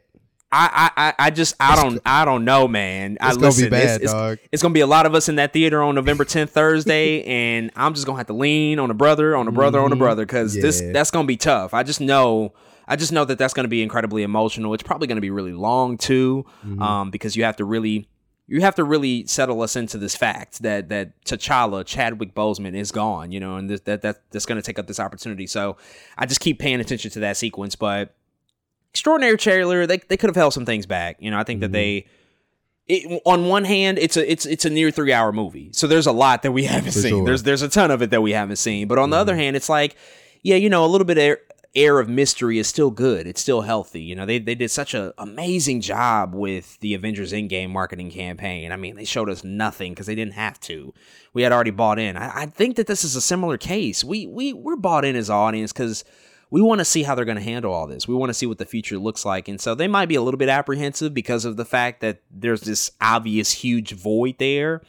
And and and you know, Letitia Wright is being put front and center as as kind of the star of this movie there there are no questions. Like this is going to be Black Panther unless they just are completely mm-hmm. planning to subvert expectations. I mean, the woman is at the front of every poster. The the mask is hovering over her. Like that. That's clearly what they're pointing to us with with with this marketing um, campaign. But I think a little bit of, of questions, you know, that, that, that we could have gone into the theater with would have been healthy for the discourse of the movie. That being said, though, man, I'm just I'm really excited to see what it's going to hold and ultimately end up being with this experience. I can't wait to see how they handled it. Um, I'd also recommend people go read the the Entertainment Weekly article that dropped. You know, they talked a lot about the development of this movie, how people were feeling emotionally from all vantage points, from mm-hmm. the, the the supporting cast and how they had to step up with these increased roles, from the introduction of Namor and Talokan and what they're trying to accomplish with that. Just everything. There, there's a lot, a lot to learn about the film there, but it's only a mere five and a half weeks away, so it's really right around the corner. Can't oh, wait oh to check it out. In other Marvel news, we have a rumor afoot that apparently Marvel Studios is considering repurposing some of their still in development Disney Plus series from series, the six to eight or nine episodes that they've traditionally been doing, to special presentations. Now, we've still yet to see Werewolf by Night. That's going to come out this week, but that will be a Marvel Studios special presentation. That's going to be the banner that they utilize to promote these new projects that fall in between a feature length film and an actual long form series. You know, they're not they're not going to be multiple episodes that come out weekly and they're also not going to be feature length. Werewolf by Night apparently is about 52 or 53 minutes, and so that's what would be considered a special presentation. We also know that recently, as we talked about last week, Armor Wars is being redeveloped from a series into a feature film. Hmm. It appears as if a lot of change is happening in terms of how they view these shows. And I know hmm. you and I, as we talk about these Marvel series every single week, we question and we posit could this have been different? Could there be more episodes? Could there be less episodes? Could we rethink the format? I think that they've reached a place and the point that they're also considering this. And so this rumor's coming out of Cosmic Circus is not necessarily validated just yet. But I wouldn't be surprised if this were true just based off of that Armor War new, Armor Wars news that we just got that they just changed up the entire format. What what do you make of this? Do you think that this is like something you would encourage? Maybe less is more? And and if so, are there any projects on the horizon that would have been full length series, long form series that you think could possibly fit a little bit better under the special presentations banner? Hmm.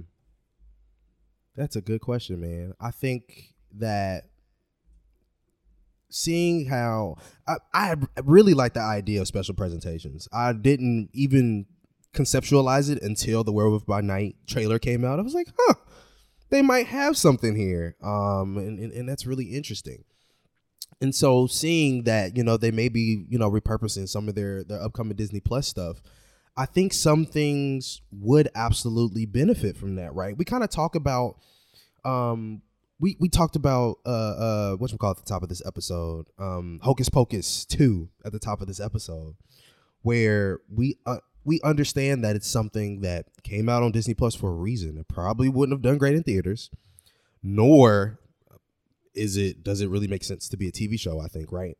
Mhm. Imagine imagine if Moon Knight was a special presentation. You know what I'm saying? Like I'm thinking of stuff that already happened. Yeah. Imagine if something like Moon Knight was a special presentation. You even said um, while we were we were talking about our Moon Knight reviews, you you specifically said you would have you you all usually like nine times out of ten prefer for things like this to be movies. Absolutely, but imagine if it just probably doesn't work in the theater completely, which I imagine it Right. wouldn't. Moon Knight probably wouldn't, but as a special presentation, that shit sounds genius to me.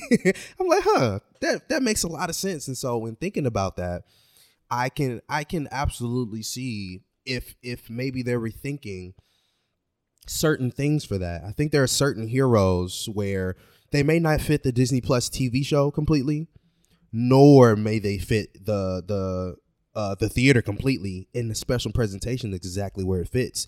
Werewolf by Night is a oh my god, what an amazing first example of that, right? We have to wait and see what the actual product looks like, how the quality in which it turns out. But the idea is absolutely there, man. There's little itty like little projects that have been happening in which I feel like that can happen. And so if if I don't know that there's a character that you want to explore, I can see see uh, a lot of realms in which the special presentation makes sense. Absolutely. So um, I don't know what future projects could could that be. Even as we're talking about Secret Wars in my head, that makes sense as a special presentation. Um, because I talked about I don't know how that works completely on the big screen. Um, for people, uh, you know, where Don Cheadle hasn't really been put on that platform as you know what I mean, as a person to to to lead that specifically his character. I mean, and so yeah, I'm not sure, man, but I can definitely see how that can be purposed into something a little bit better. Yeah, I think it's a smart move. I think they should be reconsidering and, and reevaluating all of this. They should also reevaluate amount the amount of episodes that they produce. Uh, let's let go of six. Let's let that rest and die, and, and, and not do that again. But if they're going to repurpose stuff into maybe shorter form content and, and maybe focus things that are again not feature length, but also not equipped to handle multiple episodes. The first one I'm looking at, just because I know the least about it, in terms of a sh- as a as a show and as a character, the still yet to be officially confirmed Wonder Man series, whatever this is going to be. Mm-hmm, I don't know who this is, and I don't know how you're going to draw out six, seven, eight episodes of it. But that sounds like the first thing that you can put up is like, okay, maybe maybe an hour long story about this new character is more fitting than asking people to invest on a weekly basis into somebody that really no one knows about. That that kind of seems like the first one. I don't think they're going to do this, but if I had to also make a suggestion, I think Agatha Coven of Chaos could work equally as well mm. next Halloween or whatever Halloween it's supposed to come out. I think it's mm-hmm. supposed to come out like winter 2023 into 2024. So it's being designed as a series for sure. Kathryn Hahn's amazing, so I, I I don't doubt that she can she can maintain and hold an entire series for herself. There's a lot there that they could explore, but if they want to lean into these holiday specials like they are, then then maybe that that's one that they can look into as like a Halloween special. Agatha Coven of Chaos. There's other yet to be confirmed projects that we don't know about. There's an untitled Wakanda series. Let's keep that a series because there's plenty to do there.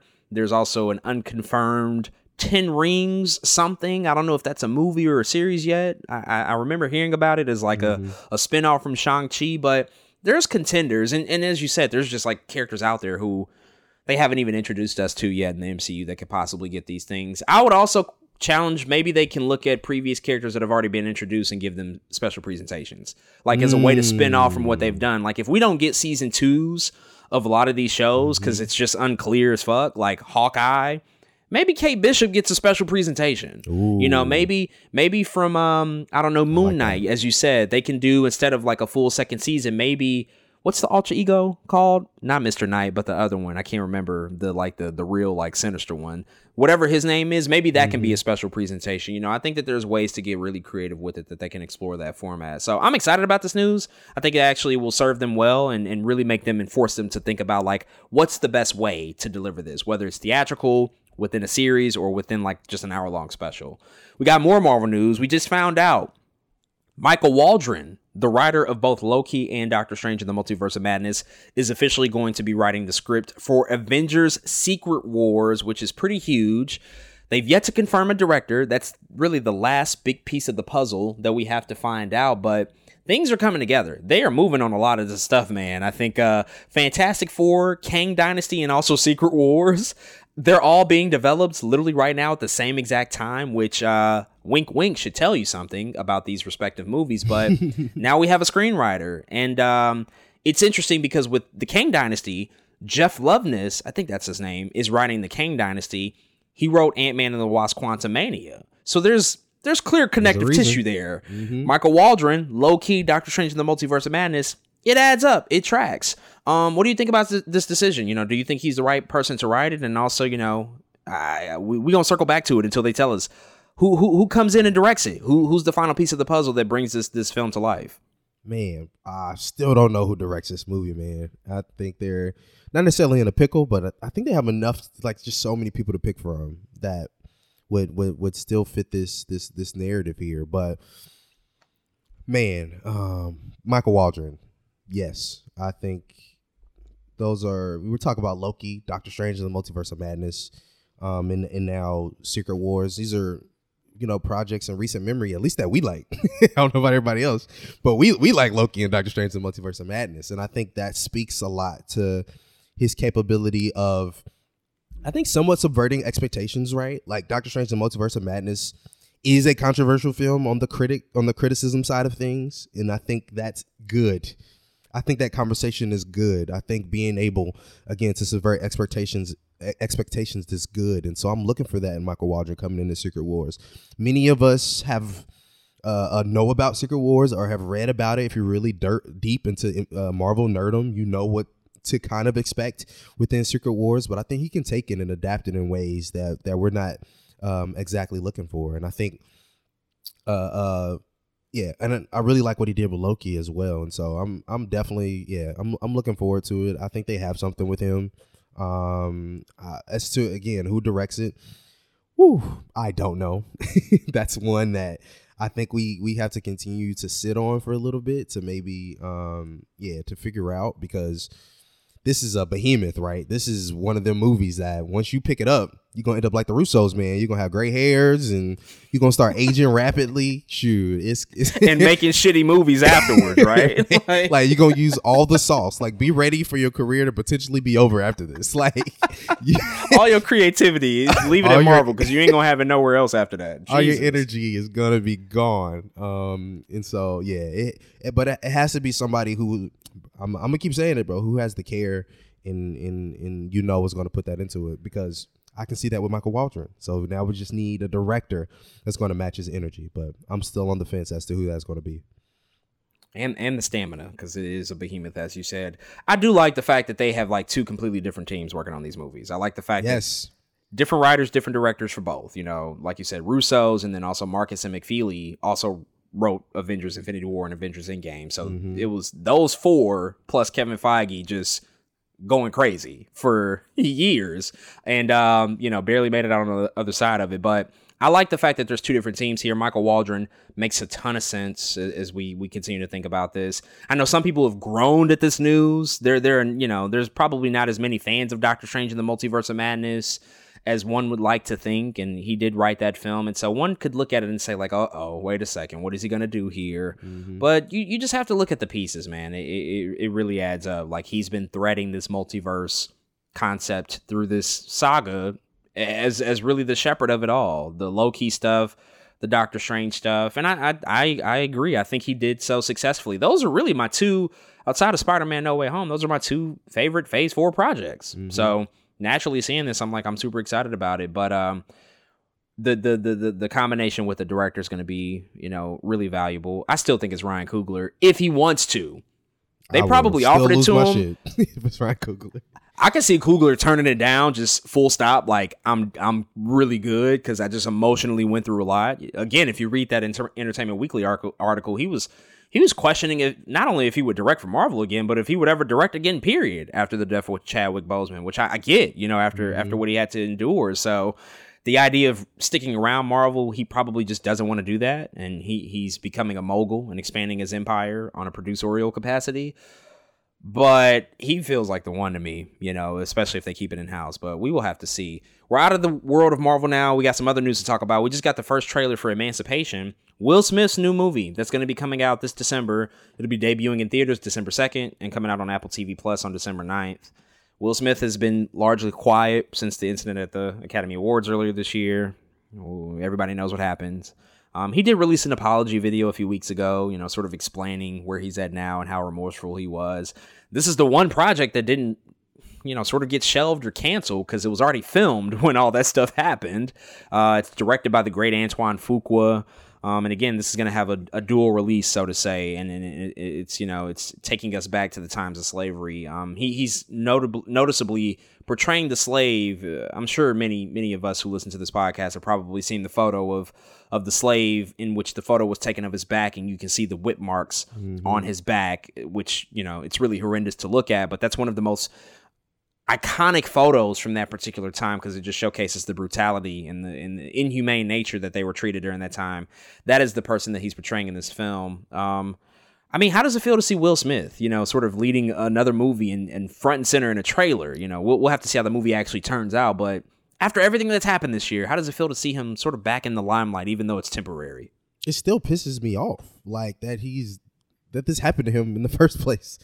We have, I have to keep making the comparison, but Ezra Miller's over here doing the craziest shit, and nobody. Flash, what? Okay, but this dude's getting blackballed for. I it's just it's it's or black blacklisted is ridiculous. I man, the the racism in America is crazy, boy. Um, I, but I'm very happy to see Will Smith though. Absolutely, man. He's been one of my favorite movie stars for such a long time. Um, and to to see that that treatment come from him has been so weird because we've also been talking about uh uh those people that you go to the movies just to see them. You know, we've talked about that a lot. We talk about Tom Cruise is one of the only people still doing it, but Will Smith was there for a while, and he kind of lost a little bit of momentum. Um, and and I'm looking for him to gain that back. I kind of wish it wasn't this another this this random ass slave movie. Like I thought we were out of this era of slave films, um, because I I just can't imagine they're bringing anything new to the table when it comes to this movie um, that hasn't already been done before, right? Like I feel like I got what I needed out of the Django's, you know what I mean? and like movies like that, I feel like I got what I needed. I, I like Django a lot, but um, uh, uh yeah, uh, it, it, it's good to see him again. I will say the cinematography looks nuts to me. Um, what I've never seen done. I'm, first of all, I'm a sucker for black and white movies, but if you look at the trailer, what they did is they slightly turned up the greens. Like like just ever so slightly. They said black and white, but turn up the greens a little bit. And so there's a little green hue that you can see either in the trees or the grass or whatever greens exist on the screen. You can kind of see them, and that's interesting to me from a from a, a a visual perspective. So part of me just wants to watch it for that and for Will Smith. I'm gonna watch it regardless, but I didn't expect to be an emancipation slave movie. But again, still happy to see Will Smith. Yeah, for me, it's really because I'm I'm just such a lack of interest in slave slavery focused movies these days. But listen, Will Smith plus Antoine Fuqua, I I I'm, I have to watch it. I love Antoine Fuqua. I, Yeah. I love everything he does. He's he's just such a talented director. Has had a really long and versatile career. People Mhm. sleep on him. I, I wish his name was more present more often because he's Agreed. directed like some bangers. Like even outside of like the most notable Training Day, like we all know he made that. It's Mhm. like oh yeah, but the dude also made like Shooter and he made the Magnificent Seven and Mm-hmm. he has a really Southpaw, versatile career. Yeah, Southpaw. I really, Crazy. really enjoy that movie. Yeah, movie Crazy good. movie. So he's good, man. So I, I can't wait to see what ultimately it looks like. Although, as you said, I wish it probably was a different story. But that being said, man, you have world class actors and filmmakers behind this. So we'll be watching when it when it debuts in theaters and on Apple TV Plus. And in our last news item, we have some news about the next Planet of the Apes movie. We got an official title. It'll be called Kingdom of the Planet of the Apes. And coming from 20th Century Studios, they say that quote a new saga begins. Kingdom of the Planet of the Apes, picking up many years after War for for the Planet of the Apes. End quote. So we now know this is taking place well after the most previous film. It will be a continuation of that story. Spoilers for War for the Planet of the Apes. Caesar dies, so he presumably will not be a part of the movie unless they do some sort of flashback or whatever the case may be. There's going to be an entirely new cast, and I think you have to just surmise that based off of the title Kingdom of the Planet of the Apes and the fact that it takes place many, many years after the, the most recent film, seems like the apes probably have fully taken over at this point. Mm-hmm. They, I would say, are likely the dominant species in this world now, which we've all wanted to see. They they've been teetering that line as their power has grown more and more over the course of those films. But are you excited about this? Do you want to see a fourth one after that trilogy? I think. I think wrapped up really, really nicely. I, I think the second one is likely the strongest, but the third one was really satisfactory and, and, and had some really valuable stuff in there. But do you want to see them continue amongst this main timeline? And what do you make of the fact that, you know, it's going to take place many years after that most recent one? First of all, the the first three Planet of the Apes. Well, I shouldn't say the first three, but these recent three Planet of the Apes. It's probably one of the most like underrated trilogies that we have in today's realm. Like we just don't talk about them enough. I don't think. Um, and I'm just gonna miss Matt Reeves. To be honest, um, the the dude got it. He still gets it right. We love Batman, but the dude he also just got Planet of the like he understood what needed to be done with these films. I think, and so uh, at least with those with those previous two, and so man, I feel like going into it, part of me is going to expect that. You know what I mean? But but Wes Ball's coming in here from I think he did the Maze Runner, right? Isn't that, he's the Maze Yeah. Runner guy? He did the Maze Runners, and I actually really like the first one. I don't know about the other two, other two, uh, but I really like the first one, and I think he's a capable filmmaker. Um, but you, this is one of those things where it, it's I don't know, it's a big task, it's a tall task to stand up to, but it is he has done adaptions. you know what I mean? Like Maze Runner is adaptions, and Planet of the Apes in some form is is is somewhat a, a, adaptions to stories that existed before, and so I. I'm very much excited to see more Planet of the Apes. If there's a story to tell there, which I think there is, I'm interested just because I like I love the world that exists in Planet of the Apes. I'm okay with it. Um, yeah, I'm okay with it. I'm I'm actually pretty excited about it because I love Planet of the Apes. I'm just a little. I have to be a little bit wary of us going from Matt Reeves to Wes Ball. But other than that, I'm good to go. Yeah, I mean, listen, the first original Planet of the Apes series had like six movies, you know, so there was they did plenty. Now they got they got more ridiculous over time, you know. You can you can look and see they, they started to they started to age up and, and just kind of jump the shark. But um, I think that there is more here. You know, we we we never saw the full takeover. It, it was it was inching closer and closer towards that every movie. But that's kind of the brilliance of that most recent trilogy. The fact that they took their time. They didn't like all of a sudden by the second movie the apes are the dominant species. No, that wasn't the case. Like it was the dawn of the Planet of the Apes. Like we saw the the the the opening moments of, of what this what this was going going to look like, and then there was a war with the humans in the third one, and you know a huge conflict there. But if we're fast forwarding and doing a big time jump, then it now seems like we can we can arrive at that place. This was always going to happen. I mean, Disney acquired 20th Century, so it was just a matter of time until they figured out like what are we going to do with this IP? It's valuable, it makes a lot of money. So how are we going to, you know, mm-hmm. integrate it into our future plans for content? And so they figured it out. It's going to be here in 2024. I'm I'm excited about it. I, I little apprehensive, yes, because of the trade off, but ultimately this is a franchise I really enjoy, so I can't wait to see what they do. And before we wrap up here, we'd be remiss if we didn't mention Coolio, who just passed away this past weekend. Um, he was 59 years old, a very young 59. Um, apparently passed away due to cardiac arrest. I think that they still have to confirm some details, but that is what they are saying right now. But Coolio, man, he was uh, a pretty noticeable figure from the 90s in, in terms of hip hop, but really pop culture as a whole. Um, his most successful song is, is Gangster Paradise, which was, you know, accompanied on the Dangerous Mind soundtrack, featured the great Michelle Williams in that video. It, it blew up. It was an instant hit, but it's remained and, and, and, sort of, you know, held its its staying power. Like if people go on YouTube and look at Gangsta's Paradise, the video has like a billion views. So it's one of the most viewed music videos probably ever at this point. But you know, he wasn't he wasn't around for a long time in terms of his hip hop career and relevancy, mm-hmm. but he did leave a mark. He certainly was impactful. Everybody knew Coolio's name. Everybody knew what he looked like. Everybody knows Gangsta's Paradise and maybe a couple of other songs, and it's really sad to see him go, especially at such an early age. Oh, here it goes. Doom, doom, doom. Doom, doom. Man, this dude will always have one of the most iconic TV show intros of all time with Kenan and Kel, man. I know every word. oh, here goes.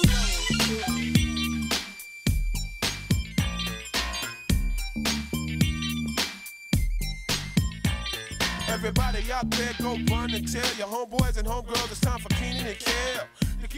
Um, and he, you said it, man. He didn't have to make a ton of songs to be an icon, to be a legend. Um, and that's you know what what he was in the end of his days, and I think we'll always remember him for that. And it, it's crazy to see the mark that he's he's still left on hip hop, man. When when you see somebody pass and just you see the reactions from everybody, there's people I just didn't even expect to know Coolio. I'm like, damn, you know who Coolio is? They're like, yeah, I know who Coolio is. But it, it's also interesting because if you watch just random things in pop culture, whether it's random TV shows, you always his name always pops up randomly or at the end of an episode or something. It's like Gangster's Paradise is on. It's like, what the heck is going on here? In fact, I think we used Gangster's Paradise in the trailer for our show, like the very early trailer for our show. I think Gangster's Paradise is in there somewhere. So it's it's it's it's just crazy to hear um another one of our legends passing away at such an early age, man. It's really sad. I need we really got to figure out. Uh, uh, we're we st- we're still figuring it out. We're getting better at it, but I, I really need us to figure black men in particular to figure out our health um, it's it's it's it's it's definitely looming over our community. But sad sad we lost Coolio, man, but a legend um, for sure. And I'm a I'm a always bump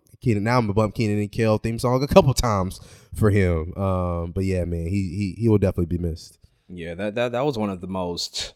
I think that's one of the things that I liked about him the most. Though his catalog in terms of music wasn't as extensive as as other prominent hip hop artists, he was a fixture in pop culture. You know, he mm-hmm, he he, exactly. he he did everything. He did music and he was in movies and TV. He was in Batman and Robin. I don't know if people remember him like briefly popping up in that movie. Mm-hmm. We don't mm-hmm. like to remember that movie, but he was still doing it. He popped up on Kenan and Kel. He did the theme song for that. Like the guy was multifaceted and multi-talented, and so he mm-hmm. left a mm-hmm. lot for us to enjoy and to consume over the years. And so, as you said, like the health pieces it's really important, man. It's really it's really important that we keep our eye on the ball there and, and focus in on that stuff because we we we shouldn't have to deal with this and, and see these people die so early. But those those are our thoughts and prayers and condolences with all of his family and friends and everybody who was closely associated with Coolio. But with that being said, ladies and gentlemen, that's all we have for this big, big episode of Two Black Nerds. Thank you again for tuning into another podcast. We will be back later this week to talk about She Hulk Attorney at Law. The penultimate episode is coming out